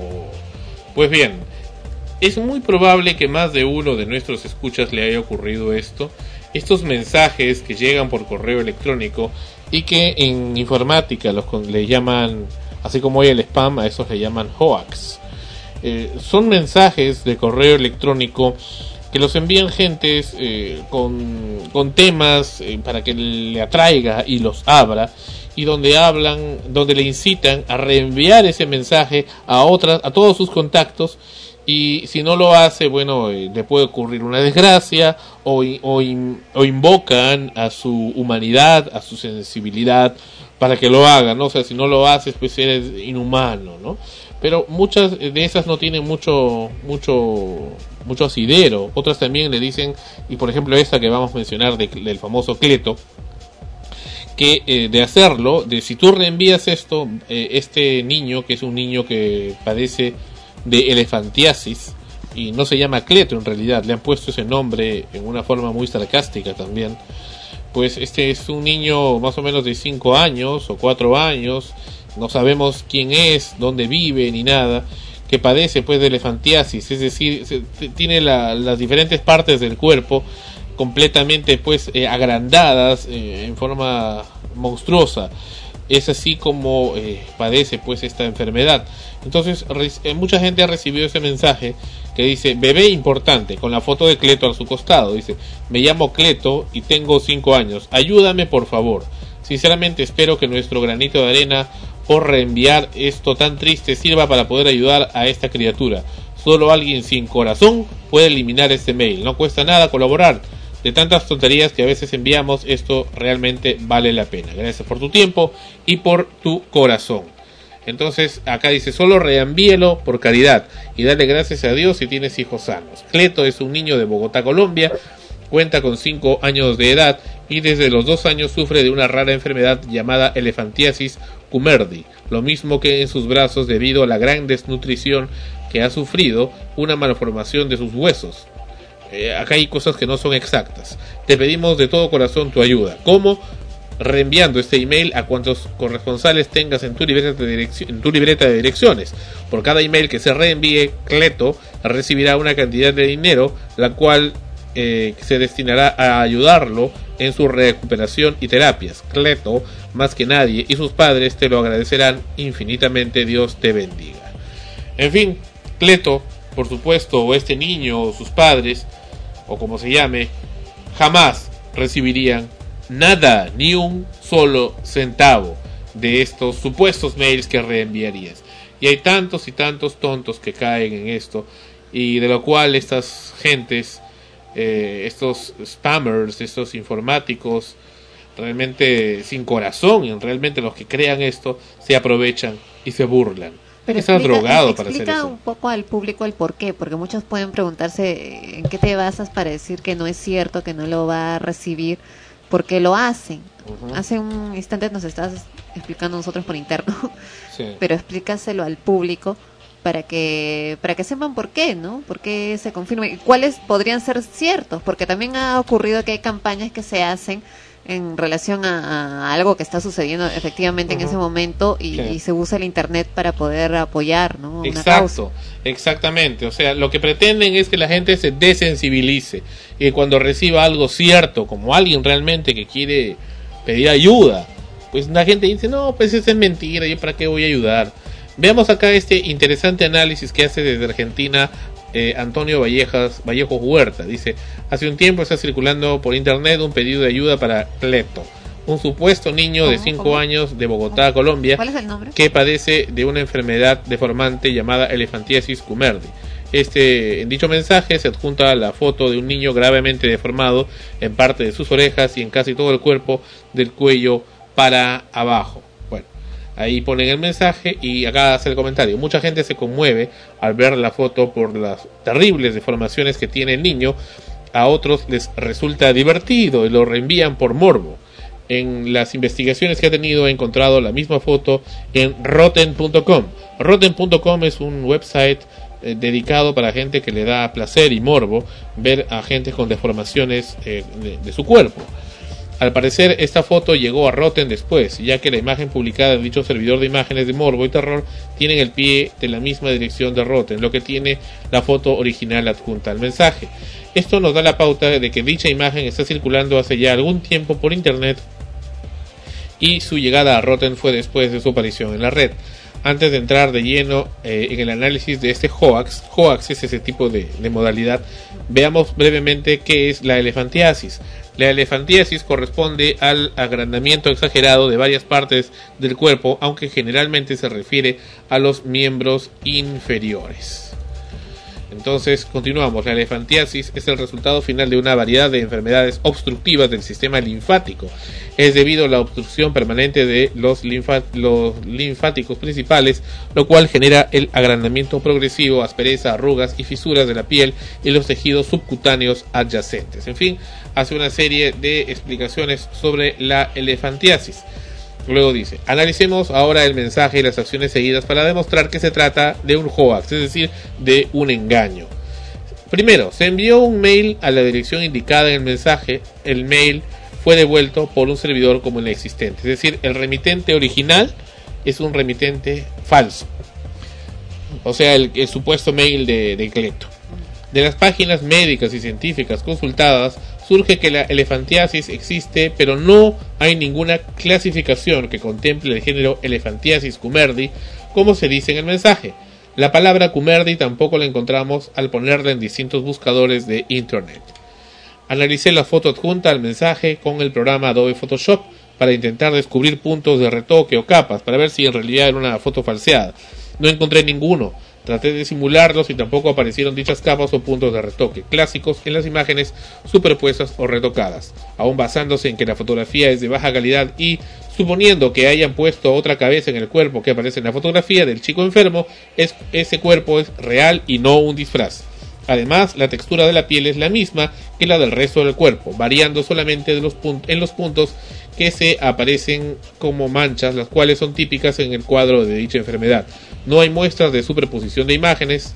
También la reinvertí con programas como Morphine, KS Power Go, uno de ellos, y obtuve el mismo resultado. Por otro lado, la sombra que proyecta el niño coincide perfectamente con la imagen de la persona.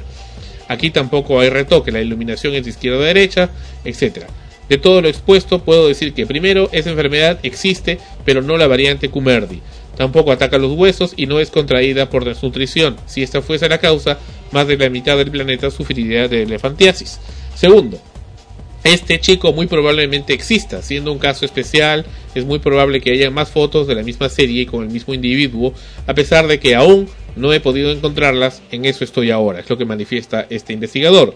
Un detalle, la elefantiasis también afecta al pene, y en la foto del pene del niño está tapado por un círculo, una pequeña señal de que esa, eh, en esa imagen eh, que originalmente se, ama- se ha creado, se ha tomado, no ha querido ser morbosa, sino solamente mostrar a un chico que sufre de dicha enfermedad, que luego fue desvirtuada por el morbo de los de Rotten y del que envió el hoax.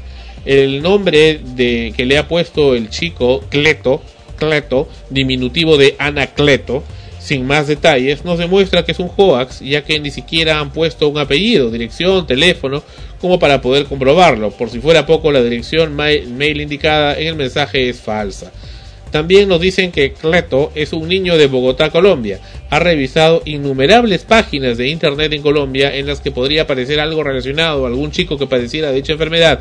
Bases de datos médicas, sitios, consultas en listas de Colombia. Incluso consulté con amigos colombianos y sencillamente nadie ha oído hablar acerca de algún caso parecido al de la foto, menos con ese nombre. Cierto es que hay casos de elefantiasis en Colombia como el resto del mundo, pero no he encontrado ni siquiera una mínima referencia a este caso o a esta foto. Volviendo al tema del mensaje del texto, Esto nos pide que reenviemos el mismo con la foto y nos asegura que por cada mail que se reenvíe, Cleto recibirá una determinada cantidad de dinero para su tratamiento. En dicho texto no se especifica quién donará dicha cantidad ni a cuánto ascenderá la misma. Por otro lado, ya hemos visto en la sección de Hoaxes eh, de Rompecadenas, que es la página a la que estamos mirando, que no hay una sola empresa, fundación o lo que sea que pague un solo centavo por reenviar mensajes. La misma carta nos habla de que con ese dinero Cleto será ayudado en su tratamiento, pero no especifica por quién, ni en qué hospital, ni de qué tipo de terapia se trata. Por último, el mensaje termina con el clásico tenemos que agradecerle a Dios que esté eh, de estar sanos. Es muy bonito, eh, una muy bonita forma de conmovernos, un recurso típico de los hoaxes sentimentales que involucran a niños o a animales. En resumidas cuentas, este es un hoax y no debe ser reenviado, porque en vez de mostrar una realidad, nos muestra un caso que puede ser verídico, pero que su reenvío no ayudará en nada al verdadero damnificado y solamente alborotará la tranquilidad de quienes sean susceptibles a ver estas imágenes. Entonces, eso es lo que nos eh, menciona este investigador argentino, eh, Antonio Vallejos Huertas, quien también muestra otros ejemplos de hoaxes. Por ejemplo, eh, hay, hay una enorme cantidad de, de hoaxes, por ejemplo, de, de Bill Gates, Ah, que está regalando su fortuna, el virus de Harry Potter, en fin. O sea, ha- hay una cantidad cada vez más eh, ingeniosa que hacen para poder engañar a la gente, este, y sobre todo, por ejemplo, si no envías eso te va a pasar algo, en fin Clásicas cadenas. las clásicas cadenas que ya existían antes, ¿no? Pero ahora con el internet pues toman unos ribetes completamente ya grandes y descomunales. Bueno, y el, y el objetivo, perdón, el objetivo de esto es eh, recopilar la mayor cantidad de emails. Exactamente, cuando más reenvías tú, reenvías a todos tus contactos, pues lo pones abajo y salen ahí la cadena de tus contactos y el, el que envió primero, pues por supuesto se lleva toda la, la base de todos los mails y así construye su base con tus correos privados de tus contactos. Por ejemplo, hay otra tontería que dice que Hotmail se cierra, ¿no? Este, y que si no re- eh, te conectas o reenvías esto, por supuesto que te van a cerrar la cuenta y estupidez y media que no tiene el mayor asidero. Entonces, como estamos diciendo, de esa manera la gente se desensibiliza. Entonces uno quiere enviar un mensaje real, al toque dice, no, spam, spam, spam, y ya te, te satanizan. Pero no es así. ¿Y quiénes pueden estar interesados en eso, aparte de los recopiladores de mails? Pues por supuesto los medios tradicionales que con el Internet ven afectados sus intereses económicos. ¿Mm? Vale la pena pensarse, ponerse a pensar en ello. Sobre todo esos son los famosos medios, pues, que tienen grandes auspicios de empresas con mucho dinero y a los que no se les puede cuestionar, a los que no hay forma de contactar, los omnipotentes, ¿ah? esos y los que tienen gente a la que no se le ha evaluado psicológicamente antes de entrar a trabajar ahí. ¿Y cómo se puede saber si es que es, eh, esto no es una trampa y si es verdadero? fácil, te contactas con el mismo agraviado. Te contacta, ahí, por ejemplo, Rompecadenas mencionaba otra cadena cierta, que hablaban de una niña que también tenía un problema al corazón muy serio y que necesitaba ayuda de unos eh, padres argentinos. Eh, entonces, y esta cadena sigue dando la vuelta al mundo y siguen llamando a los médicos y a los familiares, que sí son ciertos, pero la niña ya ha muerto hace seis años. Y el mail sigue dando la vuelta al internet y sigue pasándose de mano en mano pidiendo ayuda y auxilio de parte de una niña que ya murió hace ya pues eh, nueve años. Bueno, en su momento fue cierto, pero Así ahora es. que ya no es cierto. ya no hay forma de detenerlo. Bueno, simplemente sigue. Sigue y seguirá por hasta el fin de los tiempos. En fin Bueno. regresamos sí sí Noemí Pobrecita, déjenla Están hablar. callando, no, acá no hay libertad de expresión, ¿cómo es posible? No, eh, justamente a veces usan nombres tan, o sea, que nos pueden parecer ciertos, como en el caso de Hotmail se cierra y aparte Mm. te ponen el, eh, este, el director de departamento que uno puede creer que sea cierto, ¿no? Sí. Pero bueno, es, eh, es un juego más como se dice, no creo que una empresa tan tan importante como el Hotmail se cierre de la noche a la mañana. lo pondría en su página en todo caso ¿no? Claro, sería más oficial en todo caso. Mm. regresamos con extremos en frecuencia primera y nos morimos de calor vamos va- va- va- va- vamos a la playa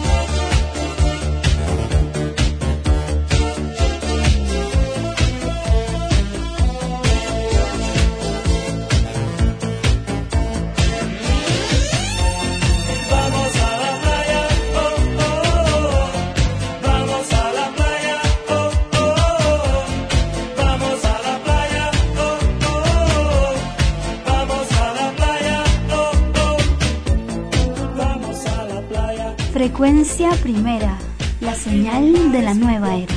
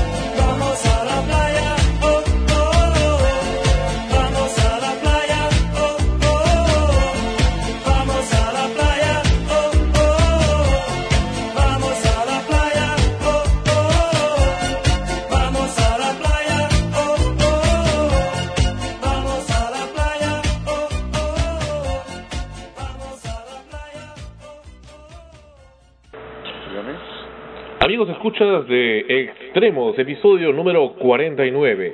Bien, eh, ciertamente que en los últimos tiempos las diversas investigaciones en el campo de la medicina dan mucho que hablar y dan mucho que aliviar también a la población, puesto que muchas veces mucha gente mm, se siente a veces decepcionada de la medicina tradicional cuando no encuentra el alivio rápido que necesita a sus diversas dolencias. Y, ciertamente esta semana el tema de eh, la famosa bacteria, la pseudomona, ha dado mucho que hablar dentro de el tanto en Brasil como acá en el Perú también, en los diferentes centros hospitalarios. Sin embargo, eh, desde hace algunas semanas estuvimos eh, junto a Melissa, que bueno, ya no está acá en el equipo de extremos, pero estuvimos haciéndolo una investigación sobre el, sobre el tema del cáncer óseo, precisamente respecto a esta enfermedad tan crítica que mucha gente lamentablemente le toca vivir. Estamos hablando con un gran investigador de este particular, el eh, doctor Beraún, a quien tenemos precisamente en línea en esta ocasión en el programa Extremos. Bienvenido, doctor Beraún, a Frecuencia Primera y al programa Extremos. Sí, mucho gusto de proyectarme eh, con algunas ideas sobre eh, lo que usted está indicando. Bien, eh, entendemos que usted tiene una, una serie de investigaciones que evidentemente las han puesto en práctica para beneficio de los pacientes sobre el alivio total del cáncer óseo y la curación de enfermedades con el trasplante de las células madres de adulto. Explícanos de qué trata esto. Sí, mire, eh, hoy en día este tema de las células madre ha pasado a ocupar evidentemente pues las páginas principales de todas las eh, revistas científicas y de muchos diarios incluso en, eh, en Europa. Eh, los conocimientos y realizaciones pues que se han producido en este asunto han despertado obviamente pues las expectativas hoy en día. ¿En qué consiste eh, este eh, asunto del cual estamos tratando de esta ONG fundada por mí aquí en el Perú, ATCO CTCM, eh, es, vale decir alivio total del cáncer óseo y curación de enfermedades a través de células madre. Eh, consiste en lo siguiente, mire, hoy en día eh, el cáncer eh, de mama, el cáncer de próstata, el cáncer de pulmón, el cáncer de riñón, siempre tienen su conclusión en una metástasis ósea. Cuando se llega ahí, pues el paciente tiene unos dolores inmensos. Eh, evidentemente, pues este se le trata de dar opiáceos y entre ellos también está pues eh, la morfina cada ocho horas. O sea, repite, o- opiáceos, eh, opiáceos son contenidos con, de opio, ¿verdad? Sí, sí, sí, sí. Sí. Así que este, cada ocho horas se les está dando a estos enfermos terminales. Pero nosotros eh, en, eh, en el Perú ya tenemos un oh, fármaco radioactivo del estroncio llamado Samario 153, el mismo que realiza una intervención eh, eh, radioatómica en- mediante este fármaco radioactivo o isótopo del estroncio, el cual se utiliza justamente para estos pacientes con la finalidad de quitarles totalmente el dolor durante cuatro meses. Mientras que los pacientes terminales reciben eh, eh, la morfina cada ocho horas, nosotros con una sola puesta le eliminamos el, el- el dolor más o menos por cuatro meses. ¿Solamente el dolor o el cáncer también? No, no, el cáncer no. Este es un paliativo del dolor de metástasis ósea. Digamos, eh, doctor Verón, buenas, eh, soy Ana Rosa, eh, que durante este tiempo, este periodo de cuatro meses, el paciente está aliviado del dolor, más el, la enfermedad sigue avanzando, lamentablemente, o también digamos que esta es una etapa en la cual se puede seguir luchando contra la enfermedad de manera paralela.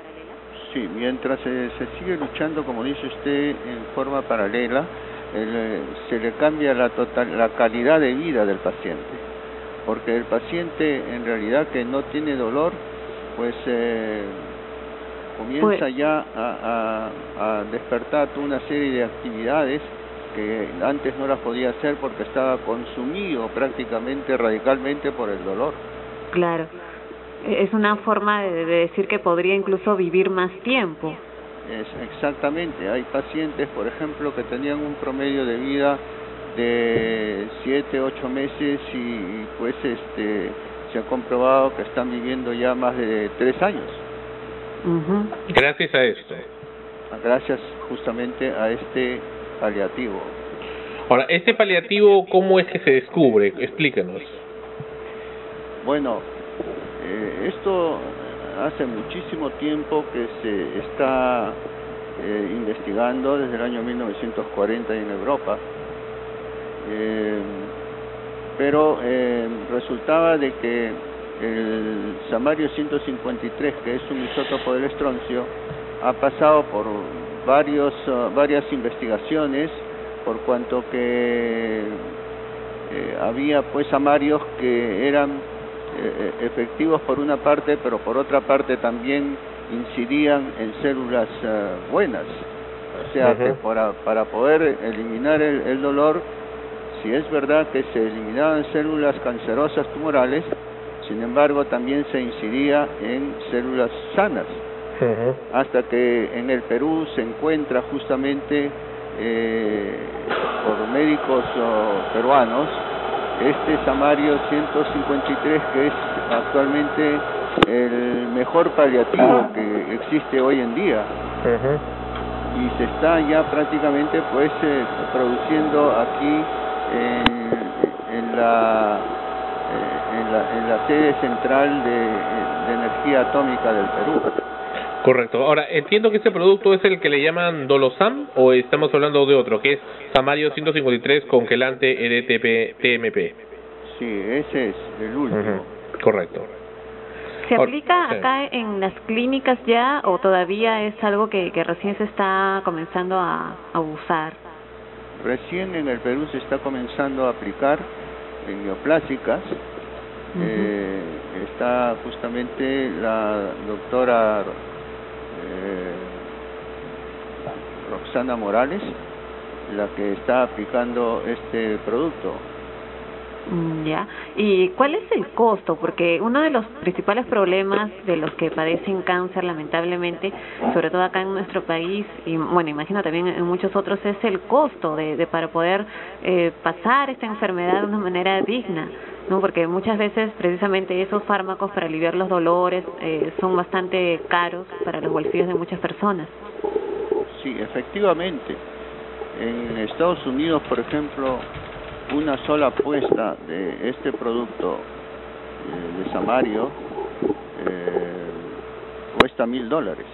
Una Wow. sola apuesta nada más. Y Inyectable. nosotros, inyectable, sí, por vía endovenosa. Entonces, eh, lo que pasa es pues de que aquí en el Perú, justamente, eh, yo he tenido una lamentable experiencia con mi hermano que ha sido sacerdote, el cual le hizo un adenocarcinoma prostático con metástasis ósea en esternón y en clavícula y sufrí mucho por no haberlo podido pues a- atender sobre todo en su dolor. Claro. Entonces, eh, ahora sí, en realidad, con este paliativo nosotros podemos propiciar eh, de que estos enfermos terminales no sufran. Entonces, para mí, eh, eh, el problema eh, era el siguiente. Yo me preguntaba si tanto cuesta en Estados Unidos una sola puesta de metástratón, pues entonces los pobres están condenados a sufrir. Y no por ser pobre uno tiene por qué estar sufriendo estos tremendos dolores. Claro. En consecuencia, yo he fundado esta ONG con la finalidad de que este alto costo se reduzca solo a 20 dólares. 20 dólares. Así es. Es un descuento enorme, considerando Enorme. los mil dólares que me ha mencionado. Así es, efectivamente. Es un descuento pues eh, abismal. ¿Pero ustedes están subvencionándolo o, o cómo es el caso? Mire, eh, esta ONG es nueva. En realidad, yo hace dos semanas que he obtenido recién del Ministerio de Economía y Finanzas eh, la resolución ministerial que me otorga la capacidad de ser una institución receptora de donaciones. Entonces estamos nosotros recién ya en este asunto de ver las eh, empresas que puedan procurarnos donaciones para poder realizar esta obra social. Pero eh, la pregunta, doctor Verón, ¿cómo hacen ustedes, considerando que el precio, como me ha manifestado, es de mil dólares, para poder ofrecerlo a 20 dólares? Ya. Eh, el asunto es de que, como le digo, este este producto se realiza en, en, eh, en la planta de energía nuclear del Perú Ah, correcto. a, a bajo precio. Nosotros ya lo Perfecto. estamos produciendo acá. Antes lo teníamos que eh, eh, prácticamente traer de afuera. Hoy en día, como ya se está produciendo aquí en el Perú, eh, hablando con el doctor Conrado Seminario Arce, que es el presidente del Instituto Peruano de Energía Nuclear, y a través del ingeniero Manuel Castro Vi- Vicente, que es el jefe de planta de producción de radioisótopos, nosotros podemos rebajar esos precios. Es, es bastante importante lo que está mencionando porque el- es lamentable, ¿no? Las cifras de, de pacientes con cáncer cada vez se incrementan más en, en el país y muchos son gente bastante pobre, ¿no? Económicamente hablando, o incluso gente que, que tiene un empleo, en fin, cuando algún paciente o algún familiar, mejor dicho, de- eh, sufre esta enfermedad, es bastante caro y se endeudan pues por todas partes y lo peor es ver al, familiar sufrir y no saber dónde acudir para poder aliviar su dolor. ¿De qué manera, o más bien usted díganos, dígalo al público, de qué manera pueden acercarse a la ONG, cuál es el, el, trámite que tienen que realizar para poder ir los pacientes o familiares a ser atendidos? Sí, cómo no.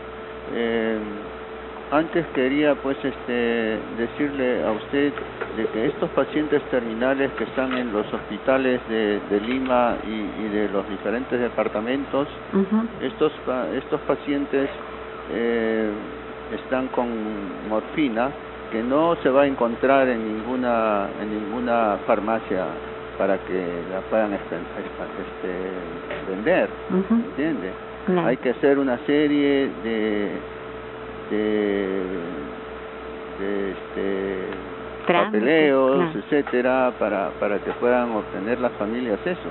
Entonces tenemos que tener presente también esa, es, eso, ¿ya? Claro. Ahora, con respecto a este asunto de la ONG, nosotros vamos a comenzar a, a difundirla ya este, en estas próximas semanas Ya. para que todo el público esté eh, ya advertido de que hay un isótopo y también eh, este la otra vertiente que tenemos nosotros es la curación de otras enfermedades a través de células madre de adultos. Eso estamos también eh, eh, tratando de investigar. Están en plena investigación. ¿De qué tipo de enfermedades, por ejemplo? Por ejemplo, de enfermedades del páncreas, enfermedades del riñón, enfermedades eh, de gastro en, en general, enfermedades que, bueno, todavía en, el mundo entero no se ha podido llegar, pero nosotros queremos en realidad con la investigación aquí en el Perú llegar a la curación de Alzheimer y también de otras enfermedades como el Parkinson. ¿Usted cree que es posible la cura del Alzheimer? Porque hasta ahora mucho se habla de eso y, muchos médicos no dicen de que lamentablemente ya es una enfermedad como terminal. Sí, la ciencia en estos asuntos ha avanzado en estos últimos años bastante. Y la cuestión es la degeneración justamente en la parte del hipotálamo del cerebro. Y, a través de células madres se puede regenerar toda esa parte desgastada. Eh, Doctor, estamos hablando del tema cáncer, que es lo que me ha manifestado en su momento. Entendemos que el cáncer es la mm, producción excesiva de células malignas, pero en realidad, ¿qué produce esto? ¿Por qué el cuerpo se comporta de esa manera? Bueno, realmente eh, el estudio del cáncer es un estudio bastante complejo. Eh, el problema es de que hay diferentes cánceres eh, de acuerdo a, a cómo se incide eh, en, las células. Por ejemplo, supongamos en, eh, en el tabaco. El tabaco, por ejemplo, tiene muchas sustancias, pero una de ellas eh, es eh, eh, una, una, una sustancia eh, que incide en el, en el eh, gen 54, en el gen, o sea, en el mapa genético de, de- de- de la persona humana, incide eh, esta sustancia y provoca el que ese gen que es el que regula el desarrollo de las células se, se mantenga ya no activo. Y en consecuencia si no hay un gen que, que sepa eh, eh, dominar esta, este crecimiento celular, la célula se va a desbocar. Y al desbocarse las células pues van a propiciar prácticamente ya eh, una fagocitosis celular, es decir, las células como los, eh, los seres humanos eh, cuando están en, en- en proceso de crecimiento tienen hambre. Y entonces las células como comienzan a desarrollarse también tienen hambre y entonces como no tienen la sustancia eh, verdadera eh, se van a comer las unas con las otras, por eso se llama fagocitosis celular. Y ahí comienza el cáncer, pero el cáncer justamente propiciado por eh, esta sustancia que se llama carbodiamida. Y así tiene su origen en cada caso por cada estímulo. Solamente es por estímulos, eh, eh, en este caso, que se respiran, o también por lo que se consume, por lo que siente, eh, por el estrés. ¿Qué, ¿Qué otros estímulos tienen que haber? Sí, hay muchos estímulos de diferentes eh, de diferentes órdenes, eh, entre ellos, como usted dice muy bien, son estímulos eh, de carácter psí- psíquico también, que pueden proyectar justamente eh, el nacimiento de un cáncer.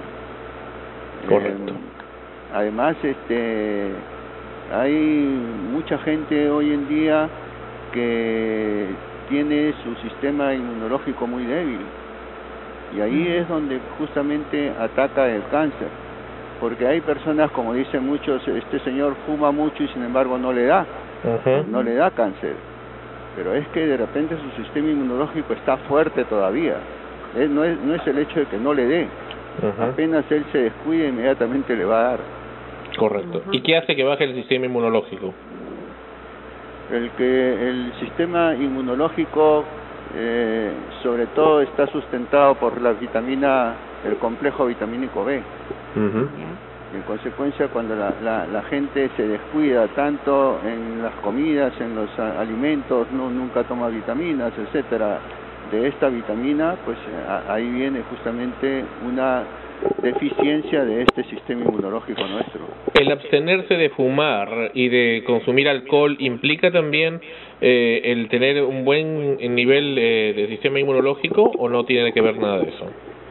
El sistema inmunológico, este, repito, eh, generalmente se tiene por el complejo vitamínico B. Y el complejo vitamínico B nosotros lo, lo sustentamos a través de las verduras, a través de las frutas, etcétera, etcétera. Perfecto. Muchísimas gracias, doctor Veraún. Realmente ha sido bastante didáctico lo que nos ha expresado para conocimiento del público. ¿A dónde pueden contactarse con, con su institución, la gente interesada en este gran alivio para su salud? También para que hagan las empresas puedan eh, apoyar también a la, a la institución. Díganos Sí. dónde se pueden comunicar. Por el momento este, pueden comunicarse a estos teléfonos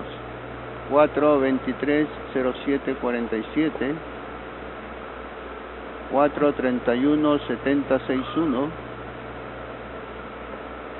y al teléfono celular 980 961 689.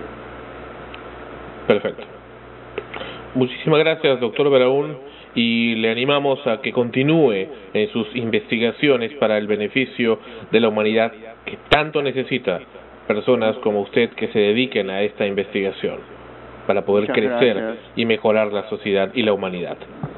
Muy agradecido, señor, y, y le doy muchas gracias a Dios, que es justamente el que nos ha inspirado en realizar esta buena obra en, en los pacientes que sufren. Así es. Le agradecemos a Dios realmente el que también, por intermedio de su emisora, hayamos podido hablar algo acerca de este asunto tan beneficioso para pacientes terminales. Y vamos a seguir en contacto porque el cáncer, por ejemplo, es uno de los temas que ustedes investigan. Hay otros temas que también eh, estamos viendo que ustedes están abarca- abarcando y nos va a interesar también luego poder conversar con usted para beneficio también de la audiencia y de la humanidad. Muchísimas Encantado. gracias, doctor. Permiso. Muchas gracias también a usted. A usted. Gracias.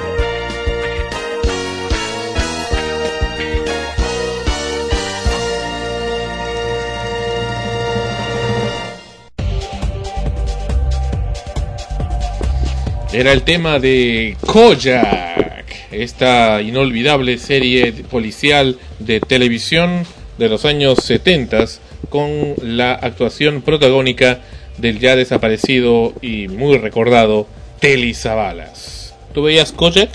Recuerdo que, que era un, un detective sin pelo, ¿no?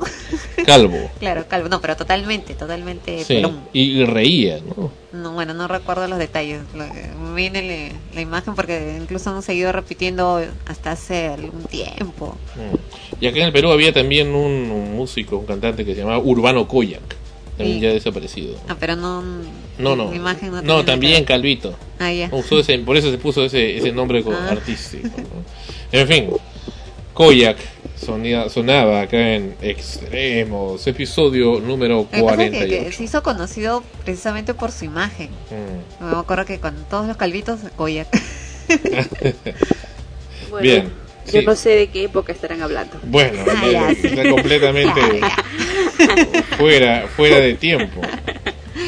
Bien, eh, esta semana, estos días, eh, Frecuencia Primera ha estado bajo un raro ataque eh, e intento de sabotaje y es una pena que existan personas que piensen así de Frecuencia Primera, quien les habla Sandro Parodi.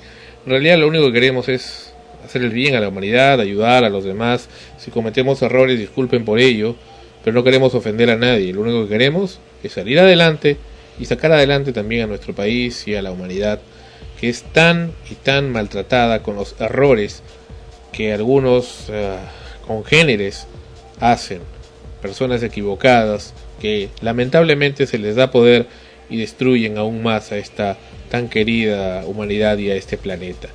En fin, Google y YouTube decidieron casi cancelar la cuenta del canal de YouTube de televisión de frecuencia primera debido supuestamente a que habíamos hecho una gravísima violación de los términos y condiciones y la community guidelines eh, de eh, con un video que es eh, Eros Perú y Einstein Perú Sex. Se trata de un reportaje que hizo una colega nuestra hace algún tiempo en el, en el programa Panorama Panamericana Televisión en el que convoca, hablaban sobre una página web que teníamos que se llamaba Eros Perú. Esa página Eros Perú en GeoCities que existía a finales de la década de los 90 en la incipiente internet peruana, pues eh, ponía, eh, la gente mandaba sus avisos de amor, amistad y sexo y diga- digan verdades mayormente era de sexo y pues en el personaje Eros, que era el mismo personaje del eh, recordado programa con el doctor Arturo Cáceres al comienzo de la década de los 90 eh, Eros pues hacía como angelito pues el cambio a los mensajes que la gente ponía, ¿no? Para, hacerlos más divertidos, ¿no? Si ponían este hola, quiero buscar amigos o quiero mujer con tales características, etcétera, bueno, había que ponerle, ¿no? Hombre chinchano, que no sé qué cosa, esto lo otro para hacerlo más más divertido y más reidor para la gente. Pero en fin, eh, eso se puso también en YouTube como parte de la documentación de lo que Frecuencia Primera ha realizado. Sin embargo, eh, extrañamente YouTube eh, casi nos cierra la el canal completo de, de Frecuencia Primera en YouTube a consecuencia de ese video que no tiene ningún contenido ni legal, ni de derechos de autor, ni tampoco ningún contenido pornográfico, ni de desnudos, ni de nada de eso pero eh, precisamente Google tiene la característica de no tener, de, de adolecer de un buen eh, eh, feedback o retroalimentación con sus usuarios. Y es precisamente donde castiga sin siquiera evaluar adecuadamente.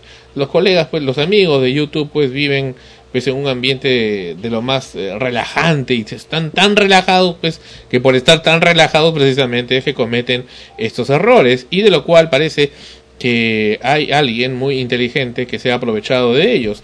Y este alguien, eh, minutos después, esto ocurrió a las 22 con 12 minutos del día 6 de febrero y a las 22 con 31 minutos, eh, casi un cuarto de hora después, este sujeto eh, se creó una cuenta en YouTube llamada Coloridísimo y manda un mensaje donde dice gordo asqueroso, ya te cerré un video, con lo cual estaba este hombre o mujer está aceptando que él fue el que engañó a YouTube para que cerra- para que este cerraran ese video y con este ya te cagaste por pedrastra.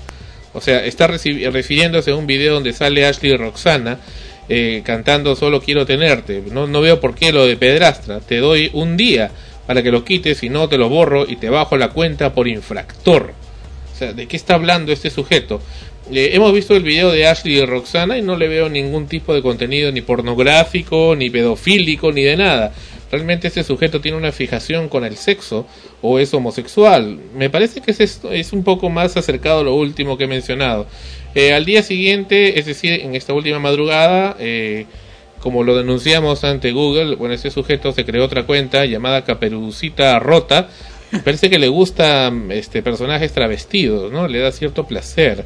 Dice, ese es el segundo mensaje de advertencia, o sea, nos advierte, o sea, nos está amenazando.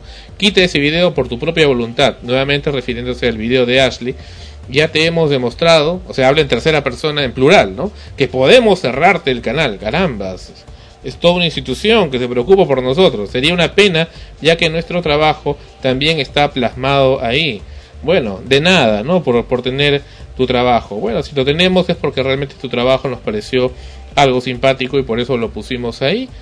Y bueno, si, te, si respetamos tu trabajo, tú también respeta el trabajo de los demás y respeta lo que nosotros hacemos, así como nosotros respetamos lo que tú haces. Lo que no podemos tolerar es el abuso y tampoco podemos tolerar actitudes matonescas como estas, puesto que hace mucho daño al, al real sentir que deben tener los comunicadores. Dos infracciones más y YouTube te lo cierra. Ajá, me informa. Carambas, conoce el caballero o mujer. Así que ya puedes mover la grasa para borrarlo. Estamos más cerca de ti de lo que crees. Gordo pederastra. Y ahí concluye el mensaje, este hombrecito o mujer, eh, vamos a, seguir dejándole la ambigüedad eh, para su placer eh, morboso. Y bueno, eso es lo que nos manda. Y efectivamente YouTube eh, ha creído nuevamente en este en esta persona, en este usuario o esta usuario. Y le ha colocado como un video para adultos el video donde Ashley Roxana, nuestra compañera de trabajo, aparece danzando en traje de baño. Pero es ridículo, ¿no? Comenzando con que ese video es de, de la misma Ashley, ella misma se ha hecho su video y, y simplemente se le ha hecho el favor de, de subirlo. Y efectivamente no tiene nada, es un videoclip, una canción que ella ha hecho y lo canta en una playa, creo, está bailando. Sí. Creerán que es menor de edad, pues no, pero Ashley está, una hija tiene. Bueno, ya, ya revelaste ya los, los secretos. No, pero ella misma lo ha dicho, ¿no? Los Es- secretos de. Bueno, sí lo, lo ha dicho, ¿no? Lo ha Claro. aceptado. ¿Cuándo? Ah, ¿verdad? Claro, Porque sí está, le hemos en hecho el una episodio entrevista y 5 de. Extremos, en el episodio número 5 de Extremos, estuvo Ashley hablando de eso. Y como no, lo, lo pusimos con mucho cariño porque hay cosas. Hay cosas erradas que ha hecho Ashley, pero hay cosas también bonitas que ha hecho. Y por qué no, no, no mencionarlo, ¿no? Acá estamos precisamente viendo el, el famoso video que este este, bueno, no voy a decir colega, bueno, en fin, vamos a seguir dejándole en la ambigüedad, este usuario incógnito, tanto le, le perturba, le molesta, le, le trae obstrucciones mentales y pues quiere que, que sea retirado, ¿no? Puesto que, o no sé, capaz él prefiere que coloque video de caballeros este, en ropa íntima y eso le traerá mayor placer. Bueno, eh, no sé, en todo caso que él puede que se abra un canal de YouTube y donde coloque videos que le dé placer, ¿no? O sea, tanto le gusta estar al tanto de frecuencia primera, parece que ya desde hace una década está al tanto de nosotros, de nuestra actividad en internet, que le ofende pues que, que coloquemos videos de, de damas, ¿no? Pero en fin, en fin. Y no es primera vez que nos pasan estas amenazas, ¿no? Recuerdo también casos parecidos en la historia de frecuencia primera, hay muchos. Los mails, ¿no? No mail, llamadas, listas. los eruptos, no seguimientos, ¿no? A JC cuando le rompieron su guitarra, en Ah. fin. O sea, eh, hechos como estos no no nos llaman la atención. Ya eh, estamos eh, hemos estado en contacto esta semana con la gente de Google, INC, bien la- las excusas del caso, pero en fin, no pueden controlar a este usuario y nos dieron algunos datos también del IP eh, y bueno, solamente lamentarlo, lamentarlo y seguir lamentándolo. Qué pena, qué pena porque cómo puede dársele cabida en un medio de comunicación a alguien que no esté realmente sano. Y realmente debe pedir ayuda a esta persona. Si tanto le, le perturba eh, su propia existencia, que quiere perturbar la de los demás, que realmente pida ayuda, ¿no? Ya que en frecuencia primera siempre estamos para dar la mano, porque somos un medio amigo que comprendemos a las personas. Si tanto le perturba su existencia, pues que busque una orientación y estamos seguros que lo va a encontrar. Y aquí, hablando de eso, hablando de eso, tenemos a la, a la tan mentada Ashley que está con nosotros nuevamente acá, este, y en esta ocasión para hablar de, de su De su video video. pedofílico, este, bueno, según a que se, a que se atribuye pedofílico. Ashley, ¿cómo estás? Bienvenida a Extremos. Hola, Ashley. Este, el video censurado. pero Así es. No me arrepiento nada de lo que he hecho, porque nada de lo que he hecho es malo, como tú dices, algunas cosas malas, algunas buenas. Este, no, siempre he sido una persona, me considero conservadora. Ajá. A la juventud que hay ahora. Sí. Ah, justo el día de ayer estaba en un evento con 15 Sí. años y cómo bailaban la gente, ¿no? Desnuda. Este, bailaban perreo, menores de edad todos, ¿no? Ajá. bailaban muy, como era, bueno, yo me recuerdo, ¿no? La lambada en esa época todas se escandalizaban, ¿no? La- los bailes. Tú, tú danzabas también, danzabas también perreo. Claro, siempre me ha gustado la coreografía, no, no bailo perreo, Mm. no te equivoques. Bueno. Pero sí, siempre me ha gustado la coreografía y por eso ese video Solo quiero tenerte, Mm. que ha sido censurado. Bueno, no ha sido censurado, ya que en frecuencia mera no tenemos por qué obedecerle a este sujeto ni a nadie que nos tenga que mandar órdenes. De esa manera tan procaz como lo está haciendo. Bueno, ayer le perturba que presentemos a, a mujeres, ¿no? Y bueno, realmente dice te ve muy sensuada, muy hermosa. Eh, creo que han hecho un muy buen trabajo de video para presentarte así. Pero este, pero en fin, ¿no? ¿Por qué no ponerlo, no? ¿Por qué no ponerlo? Y bueno, si algún día haces un video desnuda, pues avísanos también para, para subirlo a internet, ¿no? ¿Por qué no? Pero eh, fuera Sí, no, pero es un, un video que no muestra absolutamente nada. Uno está en la playa, en ropa de baño, y coreografía. Sí. Y es un video bonito, ¿no? no bueno, Claro, no normal, ¿no? malo.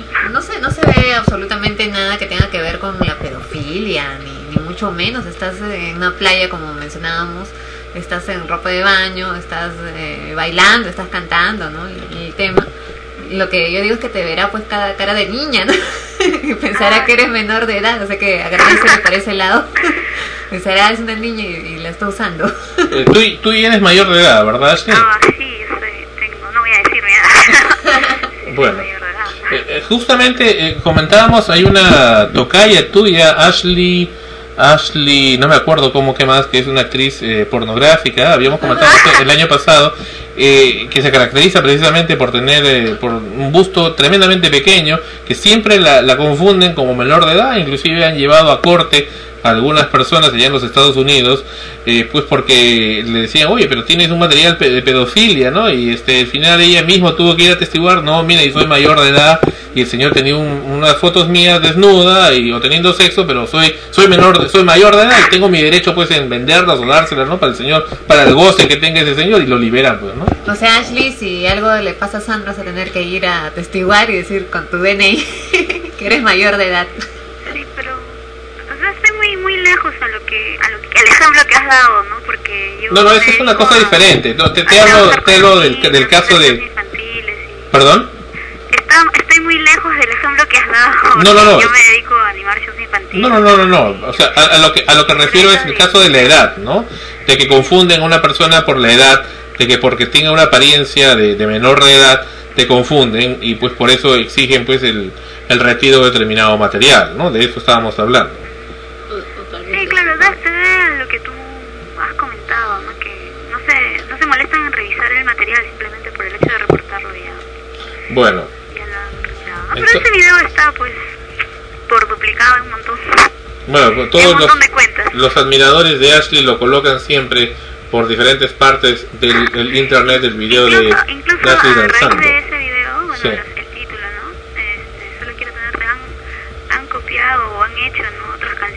No habían, Sí. no habían, este, con ese título. Las han, las han hecho en, en otros ritmos. Oh, carambas. Bueno, y, y esa canción tú has sido la autora. Sí. Bueno, la autora y también la que danza ahí en, en, en- en trajes cortos. Ay, Updike, en todos los que no te gustan. ¿Perdón? Está registrada en cu- Ah, en Updike. Sí, en todos los Ah, ya, entonces no, no mencionamos este a esos señores, pero si no ya vienen también los señores de Updike a querernos cobrar. No, porque en internet creo que no se cobra. Ah, bueno. Pero bueno, si te cobran te pa- te mandarán una regalía entonces, ¿no? No, nunca me han pagado nada. He actuado en varios conciertos. Bueno, vaya. Vaya. Sin comentarios. Me van a otra vez. Bueno, entonces nuevamente Ashley Roxana en ese video. ¿Y tú autorizas? ¿Tú estás de acuerdo con que Frecuencia Primera lo ponga? Claro, ¿por qué no? Porque pueden poner todos los videos. Ya. Siempre en buena onda, ¿no? Perfecto. Perfecto, Ashley. Muchísimas gracias por tus palabras aquí en Frecuencia Primera. Y hasta cualquier momento, y bueno, te seguimos escuchando también entre las canciones siempre con tu voz. Gracias.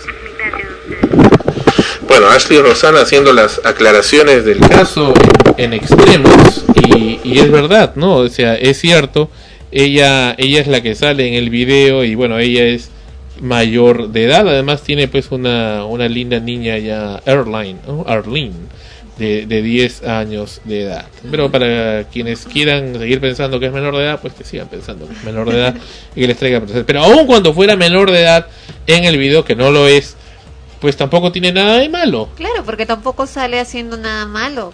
Creo que a esas alturas cualquiera que va a la playa va a ver un montón de niños, niñas en traje de baño, pues están en una playa, están en traje de baño, Ah. y jugando, corriendo por la playa, ¿no? Porque el video lo que describe es eso, ¿no? Eh, que están en traje de baño en la playa, precisamente se ha puesto en la playa con traje de baño, y alterna con otro en el cual está con chor y polo en, en otro lugar, ¿no? Mm. O sea, incluso hasta, hasta la ropa tiene que ver con el lugar donde está. Ahora, yo nunca había visto una niña con senos tan grandes, ¿no? Pero, pero en fin, en fin. No, en todo caso puede que sea un admirador que no quiere que esté, esté ahí el, el video. Está celoso, capaz. Tal, tal vez. No, pues yo dije que lo que creo que es que quiere que ponga caballeros, ¿no? Pero Tal- claro, con, con esos Bueno, pero nombres que se a- pone. a- simplemente a la aclaración de que el término que está poniendo ahí de, de pedofilia, de pederastra, no tiene nada que ver. y o los sea, insultos, ¿no? Claro, no, Ah. no tiene nada que ver con, con el con el video, o sea, no tiene ninguna lógica. Y los insultos, como tú mismo dices, eh, que estamos muy cerca, o sea, eso lo que evidencia es también una, una cobardía, ¿no? Porque alguien que, que no se enfrenta personalmente y lo hace a través del internet o como lo hacen otros a través de los teléfonos, ¿no? Que no quieren dar la cara, que lanzan amenazas anónimas, eh, es porque no son capaces de, de hacerlo personalmente. Mm. Así de simple, ¿no? ¿Y por qué no son capaces de hacerlo personalmente? ¿A qué le temen? Le tienen miedo, le tienen miedo a que... Y he visto muchos de esos famosos denunciantes de Internet y he tenido también el- la desagradable experiencia de desenmascararlos. Y frecuencia primera muchas veces nos llaman para eso. Desenmascararlos y, y decirle, oye, tú fuiste, ¿no? O sea, ya sabes que tú fuiste. No, no, y lo niegan, lo niegan al final de la conversación, terminan aceptando, sí, pues, yo fui. En fin, y se orinan de miedo. Pero en fin, en fin. Gajes del oficio, gajes del oficio. Y sí, una llamada de atención para Google, Yahoo. Google, Google, YouTube. Más cuidado, amigos de Google. Son tan grandes ustedes. Eh, Google es una empresa mm, iniciada por unos eh, comunicadores, soñadores hindúes, ¿no? Con bastante proyección para lo que refiere las comunicaciones en Internet, pues eh, tienen pues eh, que tener mucho más cuidado con las denuncias o informaciones falsas que en realidad al final les pueden a ustedes hacer eh, estar cometiendo un error. En Estados Unidos por situaciones de esta naturaleza realmente se va a corte y puede inclusive cerrar todo un site o hacerle pagar multas descomunales por daños y prejuicios. Obviamente en Perú ya hemos visto la, la forma como los jueces se preocupan de los, los ciudadanos y cómo le dan una tremenda, entre comillas, cele- celeridad a esas cosas. En fin, vamos a regresar con extremos. Episodio número 48. Está eh, Ana Rosa conmigo y está también Noemi en su primer día de participación. Ese tema es de Mariah Carey. Endless Love en el día del amor.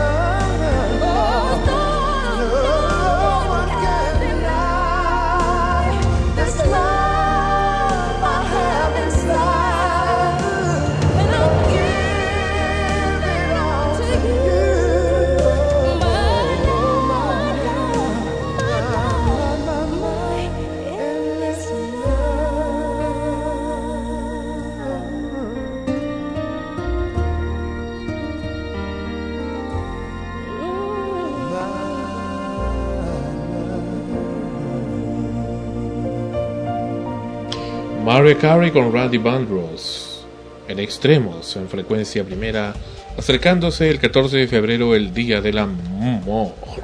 El mes del amor. El Día del Amor y la Amistad, Día de San Valentín. Vamos a hablar en el próximo episodio de San Valentín, este santo tan recordado de la iglesia y por qué es que se celebra ese Día del Amor. En realidad, el Día del Amor debe ser todos los días. No solamente es el amor de enamorados, sino es el, el amor que debe haber por la humanidad entre todos nosotros, que es, creo, fuera de religiones, fuera de, de Biblias y cosas, el mensaje de fondo del que se habla, con el que fue o el que inventó a Dios. Así es. Y debe ahora- existir, debe existir el, el- el sentimiento recíproco entre cada uno, porque además es una forma de vivir feliz, ¿no? Porque mientras eres eh, una persona querida, creo que te sientes bien, te sientes protegido, sabes que en los momentos difíciles vas a tener con quién contar, pero si estás alimentando todo el tiempo el, el odio, las discrepancias, es porque te sientes solo, ¿no? ¿Y por qué te haces sentir solo gratuitamente? Lo único que tienes que hacer es ser una persona sincera, honesta y, querer. Bueno, acá hay una serie de comentarios que están en la página web de Extremos, extremos.frecuenciaprimera.org, que les invitamos a ustedes a revisar. Dicen, está bacán, el corredor construido para que pasen combis. Buena obra del Mudito, creo que se refiere al alcalde Castañeda, como otras, alcalde de Lima. Otras que han sido bien planificadas, se pasan de inteligentes y capaces. ¿Qué tal visión de futuro? Etcétera, etcétera. Eh, dice, parafraseando a Hamlet de Shakespeare, algo se pudre en Limamarca. Pero nadie, eh, para nadie es un misterio que desde la época de Luis Bedoya Reyes, fue alcalde de Lima, se diseñó el corredor vial que empezó con la vía expresa de Paseo República, más conocida inicialmente como el San Juan de Bedoya. Si no me equivoco, fue diseñado por el arquitecto Benjamin, Benjamin Doig. Este corredor vehicular ya tiene un trazo y lo más lógico es que hubiera sido con- de continuarlo, pero mis queridos amigos, estamos en el Perú, donde cada autoridad quiere descubrir la pólvora. Es cierto, es cierto, el- en realidad... Terminan algo para comenzar otra Exacto, cosa. la vía expresa debió haberse terminado, y recuerdo, y hay que decirlo, nefastamente, en el también nefasto gobierno municipal de la- del actual ex premier Jorge del Castillo, gobierno municipal de Barranco, pues se impidió que continuara la vía expresa por donde debió haber sido. Entonces ahí le comenzaron a ubicar a los a vendedores de flores, comenzaron a poner hasta un nido que decía Víctor Raúl Aya de la Torre, que ya no existe, y una fábrica que estaba ahí, los, le dijeron que no se podía mover la fábrica, en fin, y por eso se acabó el famo, la famosa vía expresa inconclusa, donde acaba precisamente en Barranco. Lo recuerdo, lo recuerdo muy bien, y eso ocurrió allá en, los años 80. Siguen diciendo nunca hubo un adecuado plan de trabajo, todo está improvisándose, etcétera, etcétera. Me parece que es un descaro lo de la vía expresa, es un robo para la gente, etcétera, etcétera. En fin, revisen ustedes la página de extremos.frecuenciaprimera.org. Y Patrick finalmente dice, ¿por qué se van Melissa y Tania? Melissa con doble S. ¿A dónde se les va a escuchar ahora? Igual pasó en Amanecemos. Se refiere al programa Amanecemos contigo. En fin. Extremos, episodio 48 de Frecuencia Primera. Vamos ahora pues con los estrenos de la semana y los próximos estrenos que vienen en teatro, en las artes en general. Tenemos que el 16 de febrero se va a estrenar la obra Pequeñas Certezas de Bárbara Collio. Pequeñas Certezas sucede entre la Ciudad de México y Tijuana. Mario es un hombre que viaja constantemente entre las dos ciudades. En el DF conoce a Natalia con la cual inicia una relación amorosa y con la que planea irse de viaje a un lugar lejano, donde podrán empezar una nueva vida. En la víspera Mario regresa a Tijuana donde su hermano Juan lo descubre en un fraude y lo enfrenta. Discuten, Mario sale de la casa y es la última vez que se le ve, desaparece. Desde el DF, Na- Natalia intenta saber qué pasó con Mario. Seguida por su madre, emprende un viaje hacia Tijuana con el propósito de saber más de él, el padre del hijo que está esperando. En Tijuana, los hermanos de Mario, Juan y Sofía, se sienten amenazados por la presencia de Natalia y el enfrentamiento entre ambas familias estalla. Entre el dolor que los rodea, la madre y su singular manera de resolver los problemas, haciendo un delicioso pastel de chocolate, enfrenta a estos seres desamparados ante la certeza de que solo podrán sobrevivir si pueden asirse a las pequeñas convicciones cotidianas que la vida les da. Pequeñas Certezas es una historia de cruce, suspenso, deseos perdidos y humor negro. La obra está dirigida por Alberto Isola, se presentará en el Teatro del Centro Cultural de la Universidad Católica desde el jueves 16 de febrero hasta el 6 de abril, de jueves a lunes a las 20 horas. Otra obra que se presenta por única vez el miércoles 18 de febrero es una obra infantil, La gran carrera de la liebre y la tortuga, en el Instituto Cultural Peruano Norteamericano en su sede en el centro de Lima, en Cusco 448. Repetimos el miércoles 18 de febrero a las 17 horas 5 de la tarde y las entradas a la venta están a 10 soles. Eh, tenemos también Anónimos, que en este caso es una obra de danza, eh, teatro, básicamente en danza, que están con esta obra precisamente inauguran el segundo festival de danza 100% cuerpo. El año pasado también se realizó el primer festival de danza, este es el segundo. Este montaje nos eh, presenta dos personajes ocultos que se encuentran en un lugar no establecido e inician una búsqueda incógnita. No saben por qué están ahí, no saben qué hacen, pero saben que tienen una misión en la vida. Estos son algunos de los rastros de la obra que nos lleva a la pregunta ¿cuánto sabemos de nosotros mismos? Los bailarines son Cecilia Boracino y José Ruiz Subauste.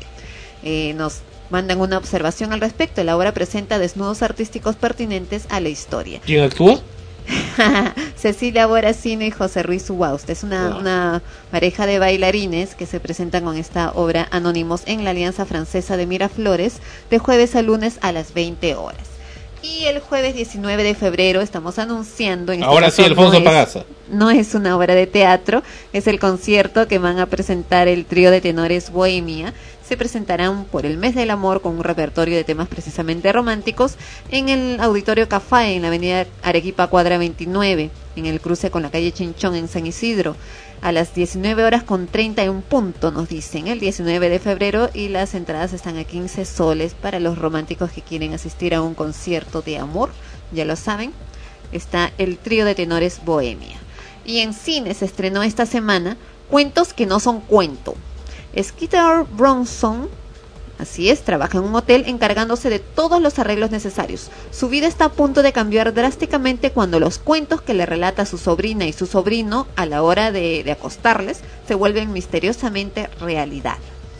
También se ha estrenado Rendirse Jamás, que me queda la duda, no sé si es un remake, una adaptación, una nueva versión de una película que dieron también hace muchos años, Retroceder Nunca, Rendirse Jamás, puede ser.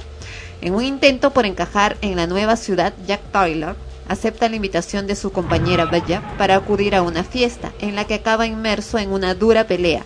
Después de ser vencido y humillado por Ryan McDonald, un compañero le habla de un deporte conocido como Mixed Martial Arts y le presenta a su mentor, Jen Roque, que lo acoge bajo su tutela. Bueno, imagino lo que viene después, ¿no? Lo prepara formidablemente y gana.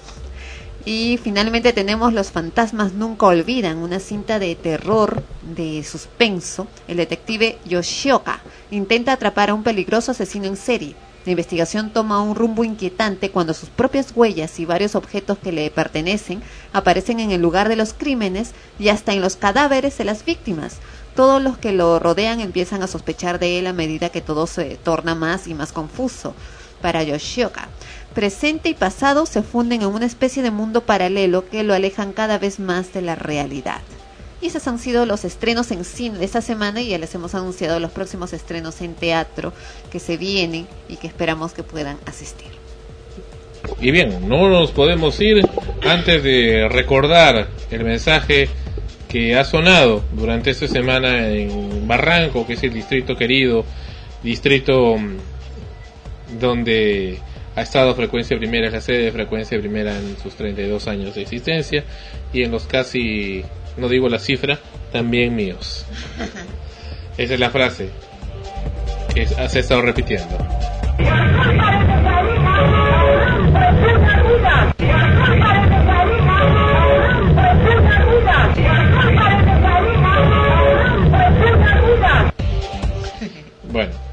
vamos a, poner ese mensaje acá cada vez que sea necesario, un mensaje tan desafortunado, puesto que hasta ahora el señor alcalde Mesarina no nos da la entrevista. Por favor, seguimos esperando, señor Mesarina, seguimos creyendo en usted.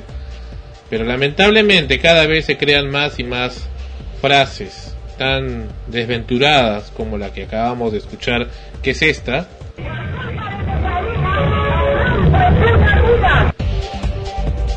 De la cual no necesariamente compartimos, no creemos que sea su absoluta culpa, pero sí es culpa de la pasividad que usted tiene para permitir que ciertos funcionarios corruptos existan en la municipalidad de su dirección y que de esa forma esté pues siendo cómplice de, de esa traición hacia quienes votaron por usted.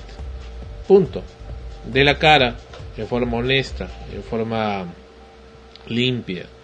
No permita que gente como los anteriores encargados de prensa que ya hemos mencionado y hemos demostrado con audios, pues desdibujen su imagen, que no es la que realmente debe ser de un alcalde de un distrito tan hermoso como Barranco. He escuchado también situaciones tan desventuradas como decir que Barranco sea, ya que tiene tan mala suerte con los alcaldes, que son tan ineptos, pues que, sea absorbida por Chorrillos o por Surco, que son otros distritos. No es, pues, no es.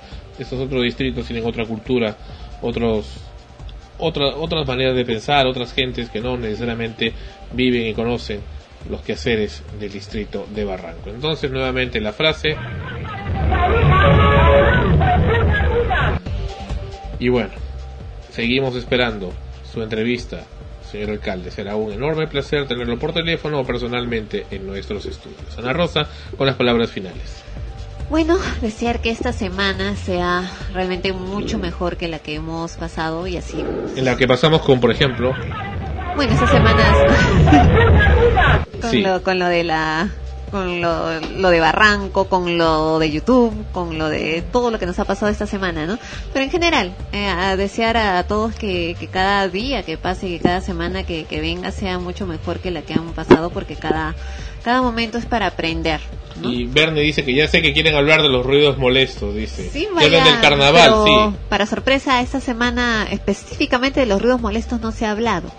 Ya será cuestión de, de retomarlo la siguiente semana. Lo que se ha hablado es. A de- pedido de Bernie, vamos a, a retomar el tema de los ruidos molestos que se ha para hablado la es de siguiente esto. semana. la, la moda ahora es esta. Esa es la moda de ahora. Ahora es la moda eso. Pero a pedido, por favor, de, de nuestro escucha Bernie, vamos a retomar también el tema de los ruidos molestos. Correcto. Porque él eh, dice Bueno, que sí, no, no, no, puede estar si o sea, no escucha. No, pero es cierto, los ruidos molestos persisten, persisten, molestan. Ruidos del arma de casa, ruidos del armas Es parte, eh, ¿no? De, de, de el- vehículos. el es una, problema que hay en Barranco. Eh, En Barranco y, y en todos los distritos de Lima. Hablaba con el forense, me dice que en Brasil, por supuesto, eso está prohibido y penado, al igual que en España. Y pues ah, cuando lo vienen los extranjeros de acá se ven horrorizados de la, la forma tan impune como esto existe. Noemí, con sus palabras finales. Bueno, como ya se ha mencionado, esta semana ha sido muy interesante para nosotros con, la de- con que nos quieren acallar a Mm. través de YouTube. Y además con... sobre todo por eso. y bueno, vamos a esperar que el alcalde de, de Barranco nos dé la entrevista que le estamos pidiendo, pues. Si no, debemos de creer seriamente de que al- él está, él es parte de todo el... No, y si no, entonces... Claro, ahí sí sería su culpa en totalidad, porque su impasividad es lo que, su pasividad, mejor dicho, es lo que hace que las cosas no, no Y, cambien. y esa grabación no, no, la voz quien habla ahí no somos nosotros, es una mujer que estaba ahí en un carro, que barranquina supongo, que estaba en un carro con perifoneo y estaba repite y repite eso y por eso lo grabamos. Nos pareció interesante compartirlo con ustedes amigos escuchas del mundo, nuevamente para que lo escuchen. Y, y el sonido de los ruidos molestos alrededor, ¿no? Que también son reales. En fin, me va a interesar también escuchar la versión de, de Jennifer Cerecida eh, sobre esto y de verdad cómo caminaba, ¿Y corría cuándo sale la, y con su cabello, la, la nota de... y con su cabello, no, salió en ese mismo día en el noticiero, con su Pero no cabello, he cómo lo movía. Y, y, y realmente, ¿cómo tú viste que estaba con zapato de taco? ¿Cómo haría esa mujer para estar permanecer tan así fresca, ¿no? Fresca y elegante. Yo estaba que sudaba completamente, yo estaba mojado, ¿no? Este, y encima con esta mujer que seguía repitiendo Noemí sigue haciendo señas. Sí. Bueno, este, la- los cinco minutos y medio de la escuadra que caminó, yo creo que uno entiende por qué estaba así como la mencionas. bueno, hasta la próxima semana, escuchas. Espero que me quieran y Voten, este, voten por mí, dice. voten por mí, voten por mí. y Melissa y Tania también los extraña mucho. Va a venir a visitarnos de cuando en cuando. Bien. Y recuerden además. Bien. Gracias por estar con nosotros. Hasta la próxima semana en Extremos. Próxima semana. Feliz Día del Amor y la Amistad. Extremos llegó a ustedes por cortesía de cotear.pe. En el Perú, comprar o vender por internet es cotear.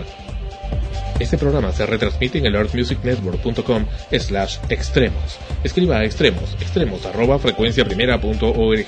Teléfono en estudio más 511 99938 0366. Música